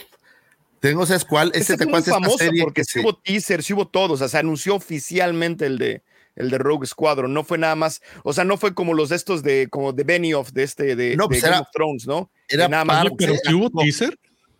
No, era, Sí, no era teaser, era este momento donde ella estaba sentada en un carro y se ponía unos patines porque daba como el arranque, pero Ah, yo, No, pensé que sí se había producido algo, pues. No, no, no, no, era, eso es un era. Eso es un teaser. Sí, era un, Teaser es un- como un trailer cortitito de como un 5 o 6 pro- No, vete pero de- en teaser te muestran algo. Eh, según yo en este no mostraba nada, era, era ella. Patty Por, eso mi duda, por eso mi duda. Pepe, es- No, eres- o sea, no, imagínate, no, claro. tene- tenem- tememos de uno y ahora tenemos dos. Para, para los que dicen que Dios no castiga dos veces. como el libro de. Saramago, el hombre dividido. Bien, Pepe. Oye, Fíjate, ¿sabes cuál estaba pensando ayer que me dijiste? Es esta serie que iban a hacer antes que se llamaba Underworld, ¿te acuerdas? Que había como Underworld, 100 sí. episodios Eh, planeados. esa era de George Lucas, ¿no? Era proyecto de, Lucas. George Lucas, el de Underworld. Sí, sí, sí, sí, sí. Era por ahí de Lucas, había 100 episodios y iban a ser como los cazarrecompensas y este tipo de cosas. El mundo bajo. Pero pues Mira, era muy ¿saben- cara aparentemente. Muy ¿Saben de recientemente, esto? sí. Sí, Del de Java del Hutt, Toro. Del de Java El de Hot. ascenso y caída de Se supone Java. que iba a ser el ascenso y caída de Java de Hutt, es correcto. Ajá. Sí, con David Goyer, según esto, y ese iba a ser una joya, ¿no? Decir, oye, tenemos a Del ganas, Toro caray. en Star Wars. ¡Wow! Sí, se quedó Yo- por ahí. ¿Y él iba a en el- actuar y dirigir? Pues, mendigo. Pero Oye, que con las manos este, aquí, hay, hay otro también que estaba basada en, en una novela que es Splinter of the Mind's Eye, El Ojo de la Mente. Sí, la segunda novela de. lo, dijimos hace ratito, creo que nos ignoraste. Gracias. No, güey, es que estaba reiniciando el browser. Estaba repitiendo el No, hace, browser, no, hace dijimos ratito, hace como 40 nuestras minutos. Sí, es que hace rato hablé de la novelización de Alan Dean Foster de New Hope y que le pidió Lucas que en chinga se aventara la segunda, que era eh, Splinters, Splinters of the Mind's Eye, por si no jalaba una, de volada iban a lanzar esa, esa otra. Y había la idea de hacer la película, pero pues Oye, no vio. ¿y, y tú crees no que, por ejemplo, digo, a Lucas se le ocurra algo y dice, sí, sí, sí, vamos a hacerlo? Y, y- Cuenta la y leyenda, entonces, güey. así, por eso yo creo que no tiene Twitter, porque yo creo que a este señor se le ocurren de 10 a 15 cosas antes de las 12 de la mañana, y si tuviera Twitter, el güey estuviera anunciando, bueno, perdón, en sus días, eh, hubiera estado anuncie y anuncie cosas Como y no se hubiera llevado a cabo el 97% de ellas. Mira, cuando menos hay seis películas que pudieran haber sido y no fueron. Las precuelas, Lucas no estaba seguro si lanzar la historia de las precuelas o lanzar a partir de la, de la 4, digamos. Entonces, pudiera haberse dado el caso de que sí hubiera arrancado con la idea original, digo, no como la 1, pero con la idea original de Anakin niño y la fregada, antes de lanzar New Hope. Y esas ideas pues quedaron ahí en el tintero, güey, nunca sucedió nada. Y luego ¿Y tienes Ryan otras Johnson? tres. Hubiéramos perdido a Ryan Johnson. Ah, no, Ay, esa es la segunda parte. Antes de, o en el momento de vender a Disney, Lucas ya tenía guiones No para las mamón. tres siguientes películas. Y entonces el acuerdo no, que incluía que hicieran las películas, incluía que probablemente los usaran para las películas. Al final, la diosa del Olimpo, Katy Kennedy, dijo ni madres, junto con Bob, y, y se quedaron en el tintero. Pero esas tres películas de Lucas podría ser lo que habías tenido. Y nada nos garantiza que hubiera sido mejor que el episodio 8, ¿eh? Eso, Eso sí. es un reverendo. O sea, yo voy a seguir diciendo que la peor película de Star Wars a mi gusto la hizo George Lucas, es Ataque de los Clones.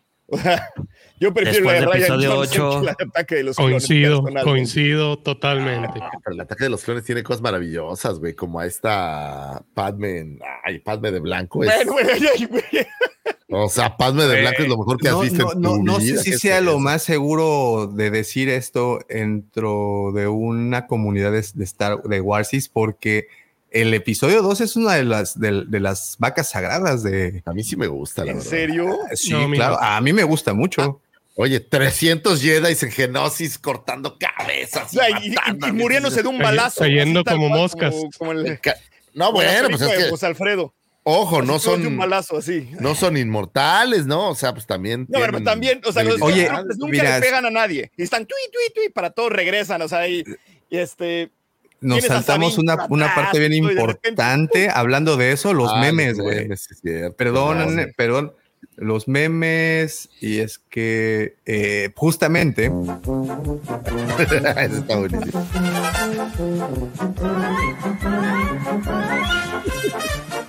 No está mal.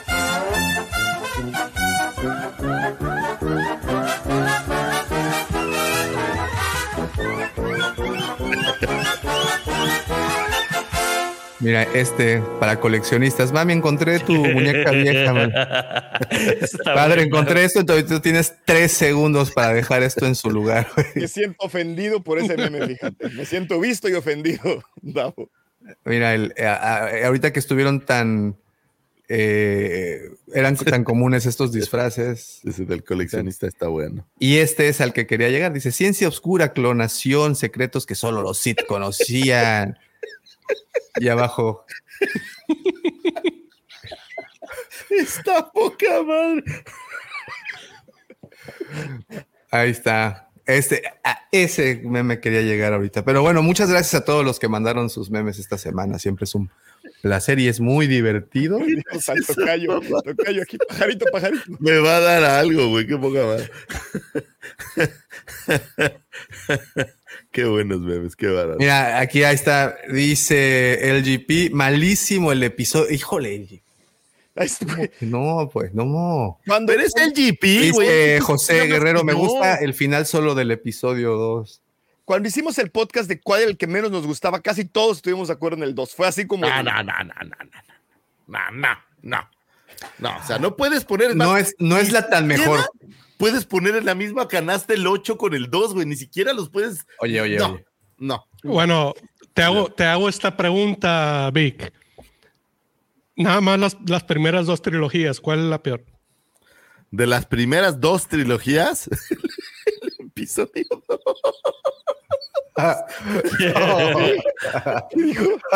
Sí, pues el episodio 2, ¿no? Pero, pero no, no puedes compararlo. El, el- O sea, no es que no el es show que de Navidad. el episodio 2, nada más odias tanto el episodio 8 que es eso más bien.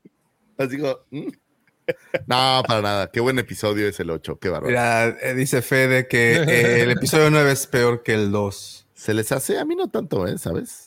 A mí, ¿sabes qué 8. me pasa con el episodio 9? Me da ternurita, porque en verdad sí veo al. sí veo En al cine se vio bien, güey. En cine fue una... todo, así lo veo, ya sabes, como cuando llega el niño con la tarea toda rota y dice, perdón, Mira, la hice". mira, mira, mira, pa- pa- para hacerle justicia a la verdad, eh, allá en el lejano 2002, era una época en donde o traías una película muy fregona o, o simplemente te ibas al caño. Estábamos con El Señor de los Anillos, estábamos con Harry Potter y estábamos con Star Wars. Eso fue lo que era el 2002. Puta, Entonces- güey, qué, qué bonita época, güey, ¿eh? al Chile. Qué bonita época. y, y Sí, te vas- güey, y si sí, te vas a, a- a- a la base de datos y ves cuántas películas se estrenaron ese año, fue un año competido. Entonces, yo sí creo que el Oye, oye, hype. Davo, Davo, el grupo más grande de, la de, de- de- de un año y no, no, lo hacía, no las hacía buenas. ¿Cómo, cómo, cómo, cómo? Las Spice Girls en su momento fueron el- la banda que más discos vendía en el mundo. Ajá. Eso no las hacía buenas. No- no Espérame daba tantito. No, no, no. Espérame no, tantito. no, No, güey. ¿Cómo vas a? No, güey. ¿De qué O sea, hay cosas que se dicen y hay cosas como la. No. O sea, Vas a defender a las Victoria Spice Abril, ¿en Por serio? Beckham, supuesto, güey. Güey. ¿Qué, qué di- Ok. Harry, güey? ¿o ¿Cómo se llama la otra? No, No. ¿Qué hablas, güey? Victoria Beckham. Victoria Beckham, Porsche, Oye, pero fíjate qué, qué interesante esto que la, dijo la, Davo. la- la deportiva, ¿cómo se llamaba? La, la... Sporty. Ay, Ay, ese era un, güey, ese era un no, sueño. Víctor, de verdad haces que dudemos de tu Tocayo, me sexualidad. asustas estoy hablando de su música. Cuando Pero, pones oye- el disco no las ves a ellas. ¿Quién le importa su música? ¿Estás de acuerdo que no era su música? Para lo que vender vendía, discos, para vender discos no las veías. Tenías que escuchar la mentada güey? canción. Güey, perdón, pero cuando salieron sus discos, todavía veías los discos. Todavía sacabas el así. CDs y no las Y, mira, ¿qué? y lo padre era que era con los podías, el- podías agarrar el librito con una mano. Nada más Te garantizo que si pones la rola la cantas, güey. Te lo garantizo donde sea. Así te, donde sea. Empiezas. Pero qué feo esto que, está, que acabas de decir, Davo. Fíjate, teníamos El Señor de los Anillos y ahora tuvimos una serie que a nadie le interesó El Señor de los Anillos. Teníamos Star Wars y tuvimos algunas series que no han sido lo que la gente quería de Star Wars, pero así como del Borras. Y teníamos Harry Potter y ahora tienes, están haciendo, creo que trajeron al cast Harry original. Potter. Andaban viendo a ver si hacían algo de- del cast original, pero ya no tiene mayor. No, no, no, espérame, espérame, espérame. El juego. No, no, no, a ver, tranquilo, Bobby, tranquilo. Para empezar, reunieron al cast para un especial que salió por HBO. No, no, no, pero Dos. estaba leyendo por ahí que iba, querían hacer algo como. No, una- iban, que van a hacer una serie, algo, HBO va a hacer una serie de 10 temporadas, güey, todavía no empieza. 10 temporadas. Sí. ¿No iban a ser siete, una por año? Es Siete. pregunta. No, no me acuerdo, 7, 10. Ya cuando 7 y 10 días es casi lo mismo, mis queridos Serge. Este, son chingo de años de todos modos, güey. Nos ya vamos a tener más de 50. Hermano, no mames. Pero bueno, ese no es el punto. El punto es de que no puedes comparar, eh, mi querido Lucy. O sea, el, pi- el señor de los anillos, el señor de los anillos. Güey, ve, a ver, por favor, por favor, dime en serio, ¿quién escucha? Pero no, dejen regreso No, a esto, no. porque la verdad es que sí me dejó Sí. un poco tocado Sí, el comentario de Víctor y yo quiero regresar a esto que es lo importante. A ver, vol- vol- por favor, vuelve a opinar. Mira, esa ah, ahí debajo de la, la bandera de. No, no, no. no, Pero a ver, mira, pero- Mira a, a- a la verdadera tigresa del oriente, güey. No, no. Es la verdadera tigresa del oriente, exactamente. Ni mamaste, güey, la tigresa Yo no del sé oriente. cómo no hicieron una película porno de las. ¿Ah, sí hay? Seguro Sí hay, Sí, seguro sí, hay. sí hay. No, no, no, Sí. sí se los La voy a aseguro. buscar. La va a buscar. Yo que Ahorita- nunca veo porno como, como Gabref, ni nadie que no ve porno. Voy a buscar. mando- Voy a buscarla. No, pero a ver, por favor, entonces, esto era 1998, güey. Pero es justo, Pepe, lo que estoy diciendo. Estamos de acuerdo. O sea, era más chido ese momento que dijiste, ah, qué chingón, estaba bien padre. Y ahora tenemos cosas que no están tan padres. Es lo que Por estoy eso diciendo. éramos felices y no lo sabíamos. Exacto, Pepe. ¿Por qué me llevas la contraria si te estoy diciendo que sí es eso? Ah, está bien. Oye. Ok. Muy bien, Pues, pero bueno, de regreso al tema que no eran ni las Spice Girls ni... ¿Me puedes El- mandar la foto de las Bueno, otra de las películas, Ahí otros va. proyectos que no se llevó a cabo fue la película de Boba Fett. Ah, también Esa hubiera estado muy buena. Gracias, Ah, mira. Han Solo. La hicieron serie y la arruinaron. Sí. ¿Pero crees que el argumento era el mismo? O sea, yo creo que como que el No, momento claro era que no, güey. No, no, o no sea, creo era que- una cosa como que no están, en mi impresión, no están ligadas lo que hubiera sido esa película de Boba Fett con lo que nos legó la serie, ¿no? Como Pa- para, motocicleta. empe- para empezar, no, no, no sé si se hubiera tratado de lo mismo, o sea, de cómo revive Boba Fett, si, o bien de las, las anécdotas de Boba Yes. Fett. Quién sabe, lo que estoy seguro es que no iban a salir los Tusken Rider y eso se me hace que nada que ver, ¿no? O sea, sería como una temática creo que distinta. A lo mejor sí saldría del pozo por obra y gracia. Tenía que salir del pozo, ¿no? Pues ni modo que no. Pues sí, salvo que fuera antes, ¿no? En algún momento ahí, porque pues, es como Han Solo era precuela, a lo mejor Boba Fett también podría ser un 15 minutos antes de que se lo comiera el pozo de Sarlacc. No lo sé. Sí, qué triste. Eso hubiera estado bueno. Me hizo- a mí, y, y creo que sí hubiera sido una película que necesitaría un poquito subir de tono. Digo, desafortunadamente, pues eso no va a pasar. No va a pasar, no va a pasar, no, no vas a tener estas cosas terribles. Oye, ¿qué opinas? ¿Te acuerdas est- esta serie animada Detours? Que era un Sí. capítulo que nunca salió, digamos, oficialmente. Que la hizo Sí, sé, lo he, oído, lo he oído mentar mucho en Rebel Force Radio, pero no sé exactamente de qué va. Es una serie de comedia basada en los personajes originales de Star Wars que hace Seth Green, el mismo güey de, ya sabes, padre de familia y estas series. Y, y nunca vio la luz por alguna razón, pero lo peor es que según yo, ya está hecha, o sea, los capítulos sí se Sí. hicieron y nunca la liberaron oficialmente, porque creo que en YouTube puedes encontrarlos en algún lado, ¿no? Eso está, está triste e interesante. Fíjate. O sea, ¿a poco Seth Green es el de padre de familia, güey? Es Sí. este, Seth Green. El pelirrojo, güey.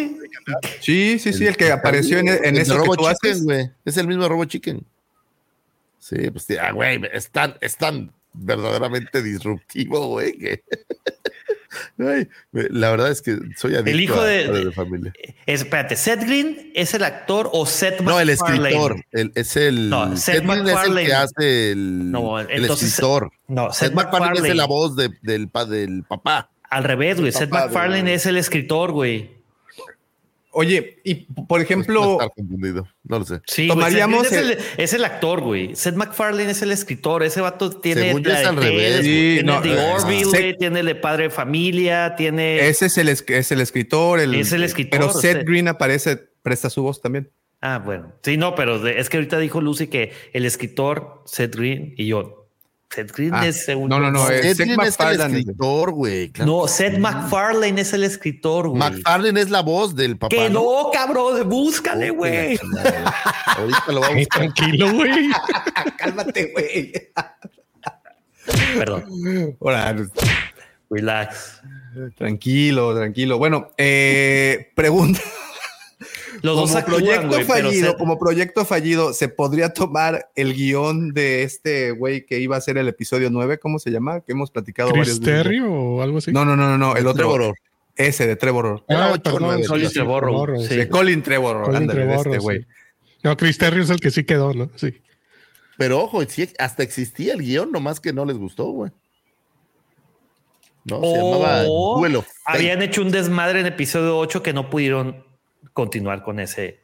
eh, Digo, cuenta la leyenda que lo mandaron al diablo porque el escritorio era chafa. O sea, no tanto que no cuadrara, digo, no sé, a lo mejor era chafa porque no cuadraba, ¿no? Pero que Katy dijo, nah, güey, así ¿Qué tu dice ahí? ¿Qué dice ahí? Por favor, léele, léele, léele. Ahí, ahí, ahí, ¿qué dice? Pepe is right. Entonces, Oh, Ay, güey, mira, tómale, Ay, tómale una captura de Sí, pantalla porque sí, no te, no te vas a necesitar. Siempre, Acuérdate de este regrésalo. Davo, para tomar una foto. Sí, a ver, ¿No eras déjame, a ver, tómale voy a hacer una esto el día que Pepe el día que exacto. Espera, espera. Hoy, como siempre, es uno de esos días donde te vas a acordar donde tú estás mal y yo estoy Ah, bien. mira, mozo. Buena, muy buena, mi querido Federico.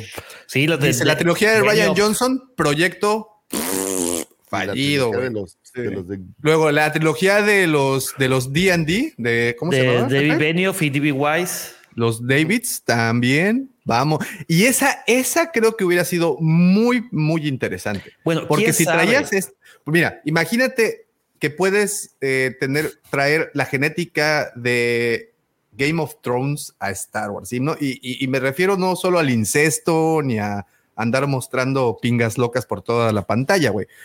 Me refiero a, a- a ese, a esa onda medieval. Algo para The Old Republic. ¿Se imaginan? Put, increíble. Lo- O sea, creo que sí hubiera sido algo muy bonito. Ojo, ojo, Para ojo. Recordemos. Hubiera habido Jedi grises porque son pero canon en ojo, Old Republic. Obviamente. Pero ojo, acuérdate que, que Benioff y Wise no fueron buenos escribiendo el final de la serie de Game of Thrones. Pero Hay que admitirlo, hasta el Davo. gorro. O sea, hubo una razón por la cual lo dejaron todo hecho con las nylons. Muy famosamente, ellos ya no querían saber nada de esa serie. Los Oigan, trajeron a billetazos de regreso para la temporada 8 y, y dijeron ocho capítulos y a la goma. O sea, está escrita con las nylons porque no querían hacerlo. Oigan, y según no hicieron Star Wars porque tenían un compromiso con Netflix, ¿cuál era? O sea, ¿qué hicieron en Netflix? Yo creo que dije, o sea, es que, es que no podemos ir porque ya tenía compromiso con mi tía, güey. Y pues No, porque no ha salido. quedaron nada de jugando ellos en Xbox. Netflix, ¿no? se quedaron la tarde entera jugando Xbox en su casa. Eh, eh, la Yo verdad es creo que les, que- les jugó en contra, güey. Ese pedo de, de Game of Thrones, güey. O sea, que hayan hecho las, la última temporada, se les vinieron abajo un chorro de proyectos. Sí, caray. Ay, Oye, sí, ni cómo puedo defender. También la de Kevin Feige, ¿no? También se supone que iba a ser su trilogía. Oh, Y cacharrácatelas que ni más. Sácatelas. Puras. A ver, ¿Cuál pero a ver, a ver, yo les tengo una pregunta, les tengo una pregunta y también esta pregunta va para, para, el, para nuestros queridos Auditorio. Juanpa Auditorio. Eh, ¿Creen que hay directores, productores, actores, perdón, directores, predictores y actores, güey, que, que dis- le dicen no a Star Wars porque puede sepultar su carrera? Sí. Yo creo que sí. Yo creo que sí hay gente que, que déjate sepultar tu carrera. A lo mejor si tienes una carrera mm, sólida, pues no. No, que no es el caso. Por ejemplo, Kylo Ren, este Adam Driver, pues ese es un güey que sigue saliendo. Digo, la No, última antes no película de la de los nada, ¿no? dinosaurios está bien culé, ¿no? Pero, Está horrible. Pero, antes de Star Wars, ¿qué era este Adam Driver, güey? bueno, había aparecido en una película bien chingona de, de es de varias. Scorsese, que se llama Silent, Silencio. Yo nunca lo he visto. Wow, ¿sabes? qué. Yo nomás me acordaba de, ¿eh? una serie HBO. Y bueno, tiene la de que sale con Viuda Negra, ¿cómo se llama? Esta. Ah, no, pero la bueno, historia eso de es matrimonio. Pero es después, historia de un matrimonio es después de Star Wars. Claro. Sí. O sea, no, mi duda No, es, es, por es antes del episodio 9, pero después del episodio 8, ¿no? Esa Sí, de, de- Por eso, pero es, es después de la era Star Wars. O sea, él ya había sido. Ujú. Es que no a todo el mundo le va bien. Por ejemplo, Daisy Rayleigh a- en contraluz contra él, pues sí ha tenido algunas cosas, pero nada muy relevante, ¿no? O sea, No, bueno, al que mejor le ha ido es a John Boyega para eso entonces. Esa, esa de Ajá. Gigantes del Pacífico es una cosa maravillosa. Sí, güey, Peliculón. 80 Oscars. y la- pero no- Hay una, ¿ya vieron la Pacífico. película de, de John Boyega de Netflix? No, La de No. Tyson. Tyson. no. Ya, fíjate, hay una película de un driver que está chida, está la This is where I live you, que sale con Jason Bateman, que, que fallece el papá y todos van a, a, este, a la casa, a, pues, a- pues a- a- al ritual, ¿no? De las de, de- de luto y demás. Y al Ahora- final tiene un plot, un giro de tuercas así de que nadie lo ve venir. Está buena. Tiene esa película, la de ¿cómo se llama? Este Search. Esta es la de Ah, la de los muertos no mueren. Logan Lucky. lo, eh, Oye, sí, pero- Logan Lucky, esa es buenísima, güey, buenísima. güey. A ver, José, a José sí le tengo algo que decir. Dice José, saludos. eh, la carrera de Finn murió. No, José, no te confundas. No hay carrera. No hubo carrera, no habrá carrera. Se suspendió la carrera como la del Oye, Checo oye, Pérez la semana pasada. Hay muchos fans de Finn. en la, pri- en la primera curva se salió, güey. Hay Así, muchos fans eso le pasó a Finn. Finn. A ver, a ver. ¿Eh? ¿En serio tú Eh. crees que sí hay muchos fans de Finn Su tocando? sí, sí, mamá, sí. güey. No, no, no, güey. pero, pero, a ver, espera- espérate, pero Hay sí hay muchos. fans de Finn, sí los Sí, hay hay, yo conozco. Sí, no, sí yo hay. conozco, ah, güey, es, es, es verdad, ¿eh? esto es, es, es neta. Hay niños que les gusta mucho el personaje. Y, y- Yo supongo y- que si lo ves desde un punto de Ya- ya vista el vemos algunos es el primer que Star Wars que ellos vieron y es un personaje principal que a lo mejor tiene es más comédico y más así, pues a lo mejor por eso cacha más con niños, supongo. Nosotros como viejos amargados lo vemos y, "Ah", y resecos. un chavito. No, Amargados reseco y tú, reseco. Davomático. Yo Ah, me sí, eso es correcto. Antes y después. Sí, me Antes.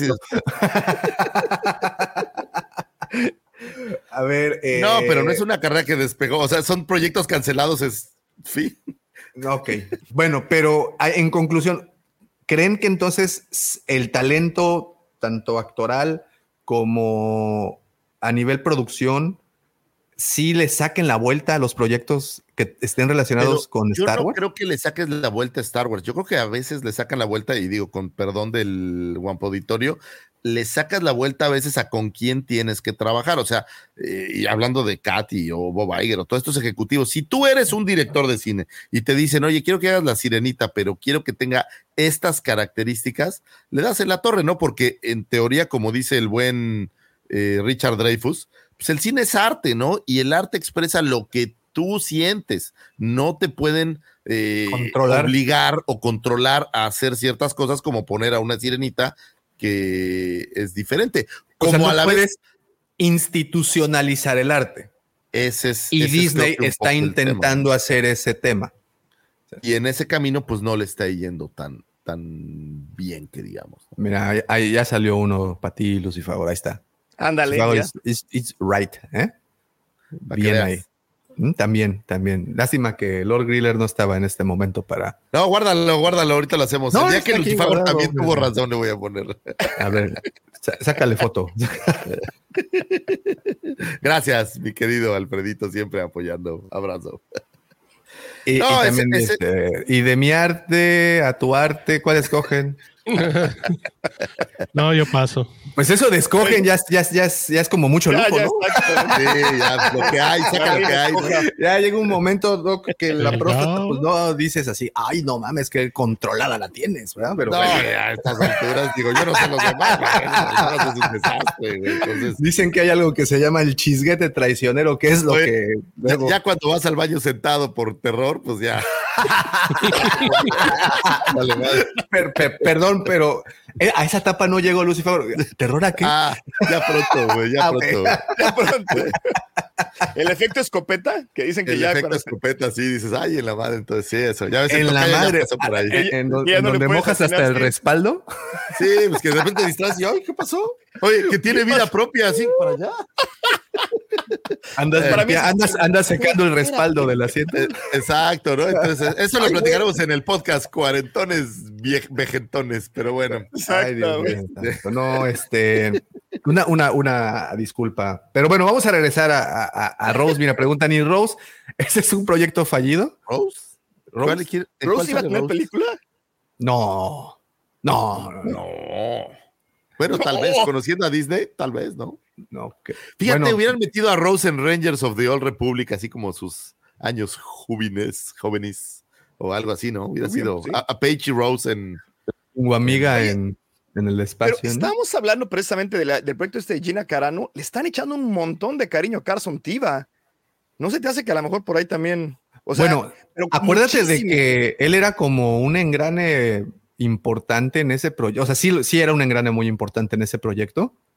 a- al grado que pues él es el que, el que la llama y, y ya Pues sí. traían todo una mer- merca, ¿cómo se dice? Bueno, ya habían mercadeado al, al- al- al personaje incluso al grado de que estamos teniendo ahorita ya productos de él y seguimos sin figura que yo tengo una de Mr. Miyagi de las figuras de Karate Kid que puedes customizar.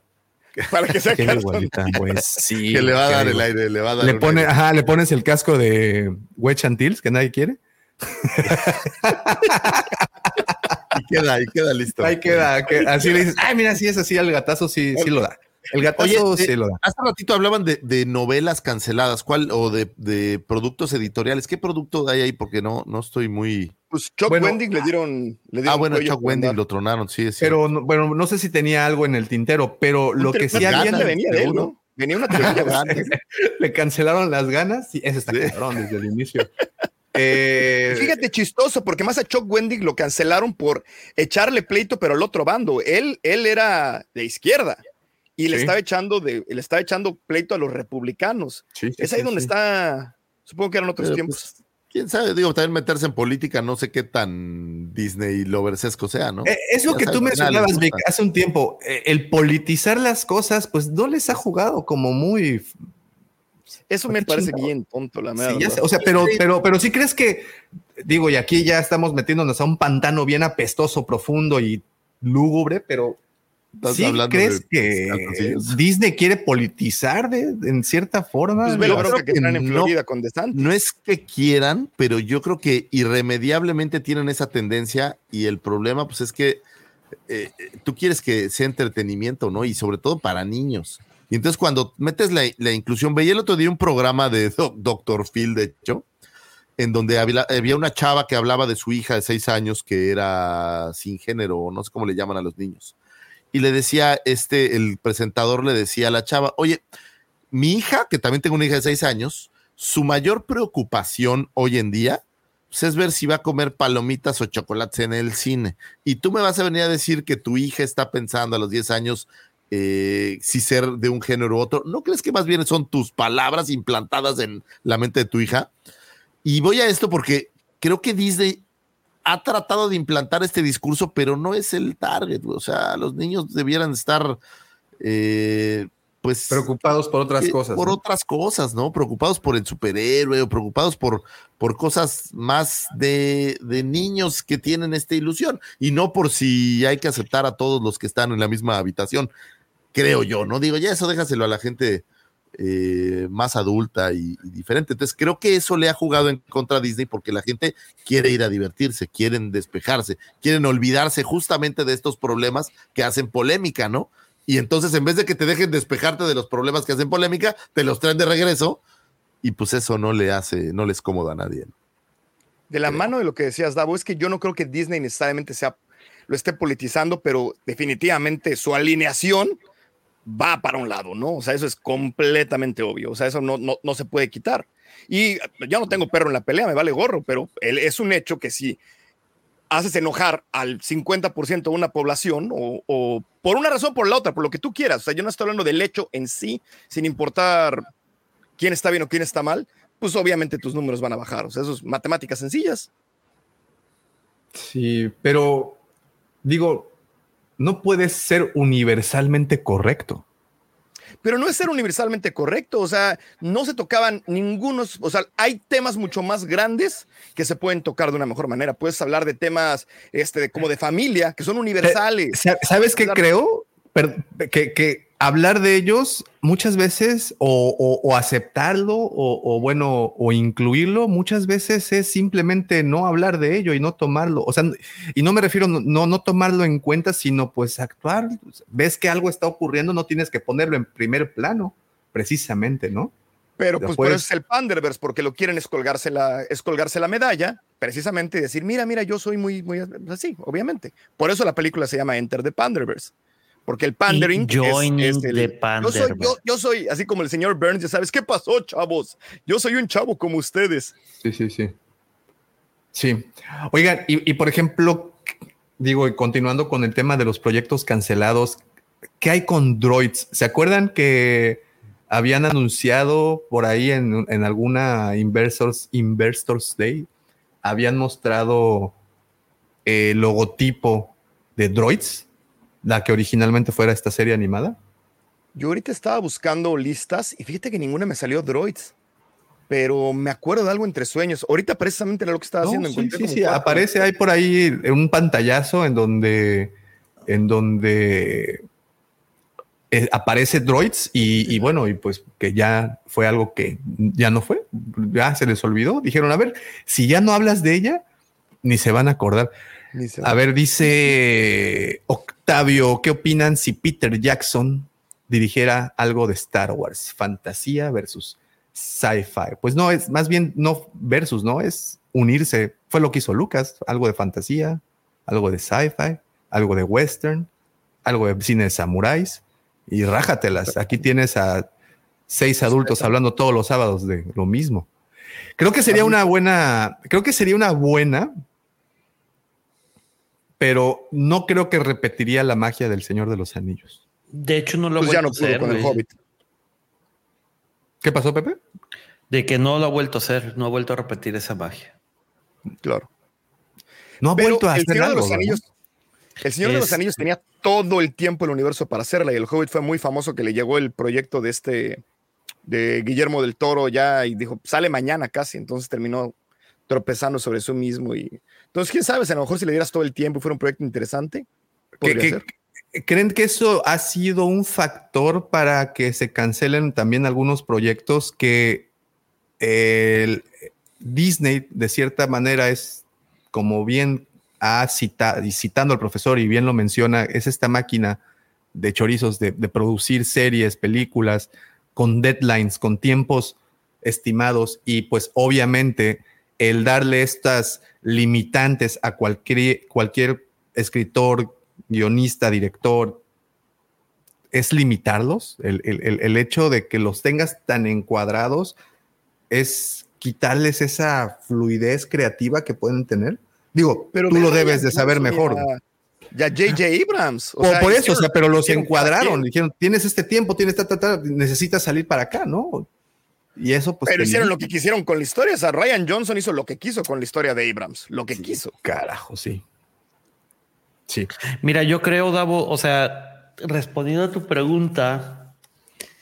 Porque, ya, eh, tener- perdón, y, y se los pregunto a ustedes dos en particular, porque, Víctor, tú ejerciendo la carrera que ejerces, usas la creatividad a- a- a- a- al 100%. Pepe, la arquitectura creo que es algo similar. Y ambos un- trabajan, ambos trabajan con, con, con, con fechas límite. ¿No? Mira, Yo, en mi experiencia, de- de- déjame, es, por favor, mi querido Koala. En mi experiencia, cuando un proyecto no se o sea, antes de la construcción, ¿no? Cuando no me entregan un proyecto ejecutivo, ¿qué, qué conlleva? qué- o sea, ¿qué, qué contiene un proyecto ejecutivo? Contiene todos y cada uno de los planos con detalles, ingenierías, todo, todo, todo, todo, absolutamente todo lo necesario para ejecutar bien la obra de una residencia, sale mal. No sale bien. O sea, tiene retrasos. Se hacen cosas que no se deben de hacer y se tienen que retrabajar. Re- recuerden que retrabajo es igual a mayor, este, más dinero. Retrasos equivale a más dinero. Cuando no, no se entregan un proyecto ejecutivo bien definido y, como le dicen, congelado, o sea, que ya no haya modificaciones, no sale bien. Siempre hay problemas. Siempre, siempre, siempre. Entonces, para hacer una serie tiene que, no se puede ir haciendo el vapor. Por eso hay películas que ponen, eh, hay películas y, o series que se llevan mucho tiempo. ¿Qué es lo que sucede, Davo? En, eh, por ejemplo, La Casa del Dragón. No, no salió, no sale cada año. Dijeron, vamos a tomarnos dos años. Digo, esto fue antes de la huelga, ¿no?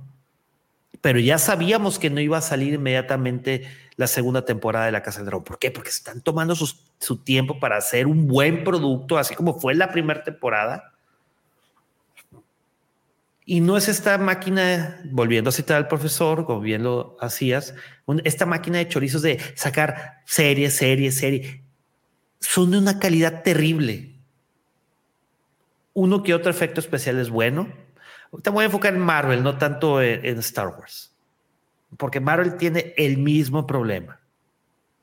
Demasiadas series quieren abarcar mucho y apretar poco.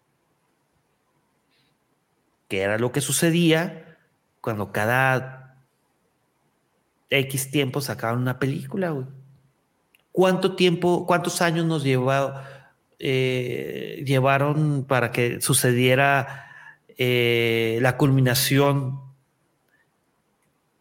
este, de la saga del infinito. Diez años, diez largos años. Y estuvo muy bien hecho. Otro ejemplo, la saga de Harry Potter. Podrás ser Potterhead o podrás no serlo, pero lo que no van a negar es que es un que toda la saga de Harry Potter está muy bien hecha. Muy bien hecha. Muy buen libro atrás. Totalmente de acuerdo. Pero ahí tienes películas donde hay un muy buen libro atrás que no está bien hecha la serie, la película. Sí, claro. Pero los últimos libros, o sea, a partir de la película del prisionero de Azkaban, perdón, eh, del Cáliz del Fuego, ya no salieron cada año. Llevaron dos años o inclusive hasta tres, es más, y se tomó la decisión de que la que Deathly Hallows se dividiera en dos partes. ¿Por qué? Porque lo merecía. Están muy bien hechas. O sea, son, cosas que, que se toman el tiempo y la delicadeza, el amor, para poder orquestarlas magistralmente. Lo que pasa conmigo es que para mí siempre hay dos tipos de proyectos. Uno requiere, pues, no es necesariamente creatividad, es más bien solucionar problemas, entender mercado. Hay briefs, me siento con mercadólogos, se hablan de todo lo que necesitas público. Es como una receta. ¿Sabes? Es en serio, es una receta. Ya sabes qué color vas a ocupar, ya sabes qué tipo de fuente vas a ocupar, ya sabes exactamente, ya sabes de qué va. O sea, ya que lo has hecho 25 años y, y sigues, estas, y sigues estos como pasos. Y yo creo que es lo que está pasando ahorita con Disney. Yo no lo considero mi mejor trabajo, pero es muchas veces lo que la gente espera. Y si, y si, mueves para acá o mueves para allá, muchas veces el mismo cliente no le encanta. No estoy diciendo que sea el caso de Disney, estoy de que sea mi caso, pero de vez en cuando te cae uno donde tienes casi completa libertad de hacer lo que quieras. Precisamente hoy le estaba diciendo a mi esposa que yo creo que de las cosas que me han gustado a mí personalmente que he hecho de diseño, ha sido lo que he estado haciendo para diseñoños, porque no tengo cliente. O sea, en serio, me gustan mucho los empaques que estoy haciendo. Ahorita vamos a sacar uno de, de Chabelo y Pepito contra los monstruos. Hice el póster y me encantó, porque porque no tengo cliente, porque puedo yo ser completamente creativo en lo que hago. Pero cuando alguien me contrata a mí como diseñador, y lo platicamos el otro día por el WhatsApp, que yo ya no llego a decirles, te voy a hacer un dibujo, yo ya me siento con ellos a hablar de estrategias y otro tipo de cosas, pues la verdad es que, pues creatividad, no quiero decir que no existe, pero hay cosas mucho más importantes que son más reaccionarias en base, a una, en base a una cantidad de información que tienes. Entonces, por más que quieras ser creativo, ya sabes que tienes que seguir como una serie de reglas porque son las que dicta el mercado al final del día. Y a lo mejor por ahí va más lo que está pasando con Star Wars. Se están apegando a las necesidades o a lo que ellos piensan que son las necesidades del mercado y precisamente pues por tal motivo a veces no se llenan esas expectativas. Yo lo que creo es esto. Yo personalmente, y no, no, no, o sea, es, es mi, mi visión de lo que yo, de lo que yo que está pasando. O al final del día nosotros estamos cuarentones, cincuentones, y ellos necesitan nuevos mercados, necesitan nuevos públicos, necesitan, malo que bueno, necesitan las minorías, necesitan mujeres, necesitan este tipo de gente, necesitan gente nueva, con ideas nuevas. Entonces, el problema es que ellos están mercadeando las cosas para el público que quieren y no para el público que tienen. Yo le llamo wishful marketing. Este, creo que, creo que comenté aquí la vez pasada que tenía un proyecto una vez de Hello Kitty y que estaba trabajando con Sanrio. Es, un, es, es una historia medio larga, lo a echar muy rápido, pero estas chavas llegaron conmigo y querían hacer un café de Hello Kitty, el primero en el hemisferio sur, pero querían que fuera todo con colores, caramelos y cosas por el estilo, o sea, como muy, como muy estilo neoyorquino, muy hipster. Esto es como en el 2014, muy hipster, muy de piel. Y no querían ver nada, nada rosa, no querían ver nada morado, no querían ver nada de esto que representa Hello Kitty. Y al final lo que terminó pasando es que tronaron espantoso, porque el público que está buscando el, el, café hipster y todo este tipo de cosas, no iba a un café de Hello Kitty. Y la gente que estaba buscando Hello Kitty, no iba a ir a un café que estaba todo hipster y que tenía las paredes de ladrillo y que tenía, o sea, e, e, ese tipo de cosas, pues para ellos no tenían sentido. Y terminó tronando. Y lo que yo les decía es que estás, estás usando un wishful marketing. Estás marketeando para el público que quieres, no para tu público real. Y creo que por ahí va la bala. Muy bien. Pues, pues sí, quieres poner un, un café Hello Kitty, ese, en Japón es el lugar ideal, güey. Ah, bueno, sí, pero pues, bueno. este es de aquí en Adelaide, de Australia. Pueden buscar la nota, o sea, de hecho salió en los periódicos, fue algo grande y tronó a los dos años.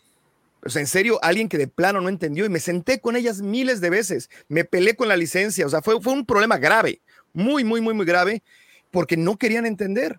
Y eso que lo estás viendo dices, por favor, entiende. No, muy bien. O sea, cada vez que pienso en Disney me acuerdo de ese proyecto.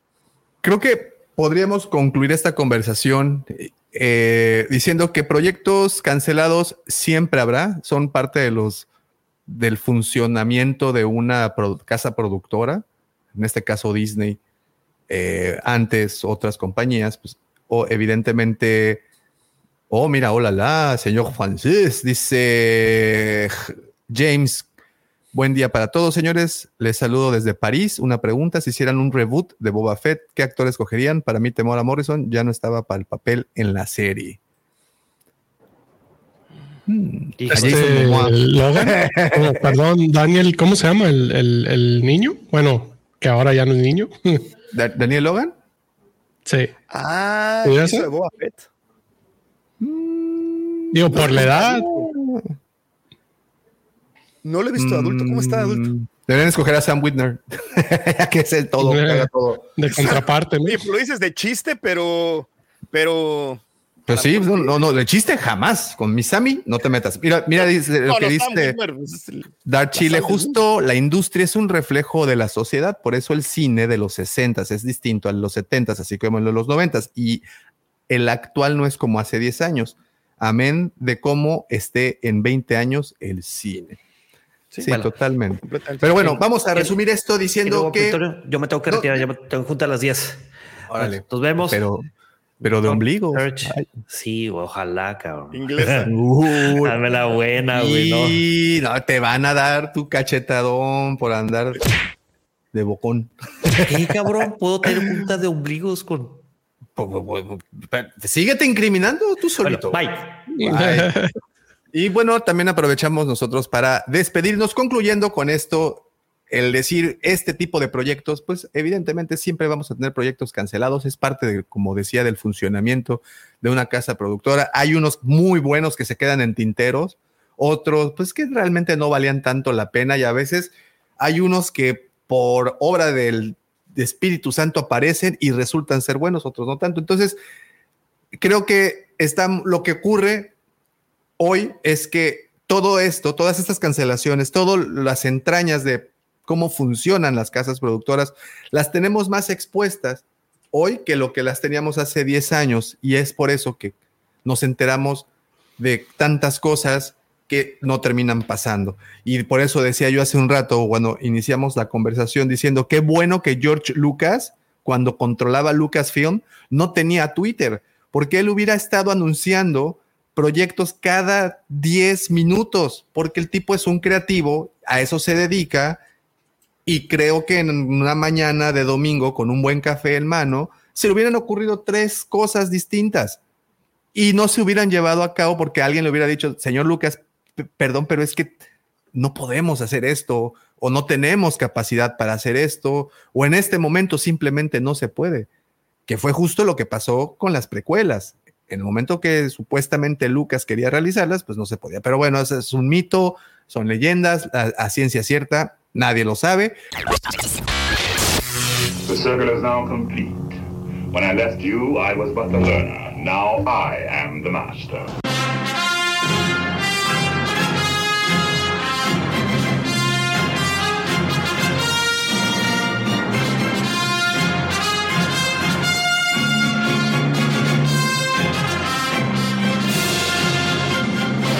Lo que sí sabemos es de que la siguiente semana aquí estaremos de nueva cuenta haciendo lo que más nos gusta e iniciando el fin de semana como más nos gusta, que es hablando de Star Wars. Y lo único que me resta es agradecerles a todos los que estuvieron desde muy temprano platicando. Gracias, gracias a todos los comentarios. Como siempre les digo, alimentan mucho, mucho, mucho el contenido de este programa. Así es que muchas, muchas gracias. Pero nada de esto hubiera sido posible sin los comentarios audaces, picantes, bastante controvertidos, pero sobre todo divertidos de mis queridos amigos.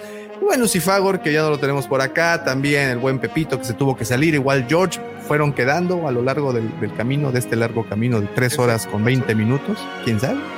Pero bueno, muchísimas gracias. Obviamente a mi querido Vic, muchísimas gracias directamente desde Diseñoños. Vayan a ver su contenido. Y el buen Checo, el Gris también. Gracias, gracias a todos. Pero no nos podemos despedir de este programa sin antes desearles que la fuerza los acompañe, señores. Muchísimas gracias y hasta pronto.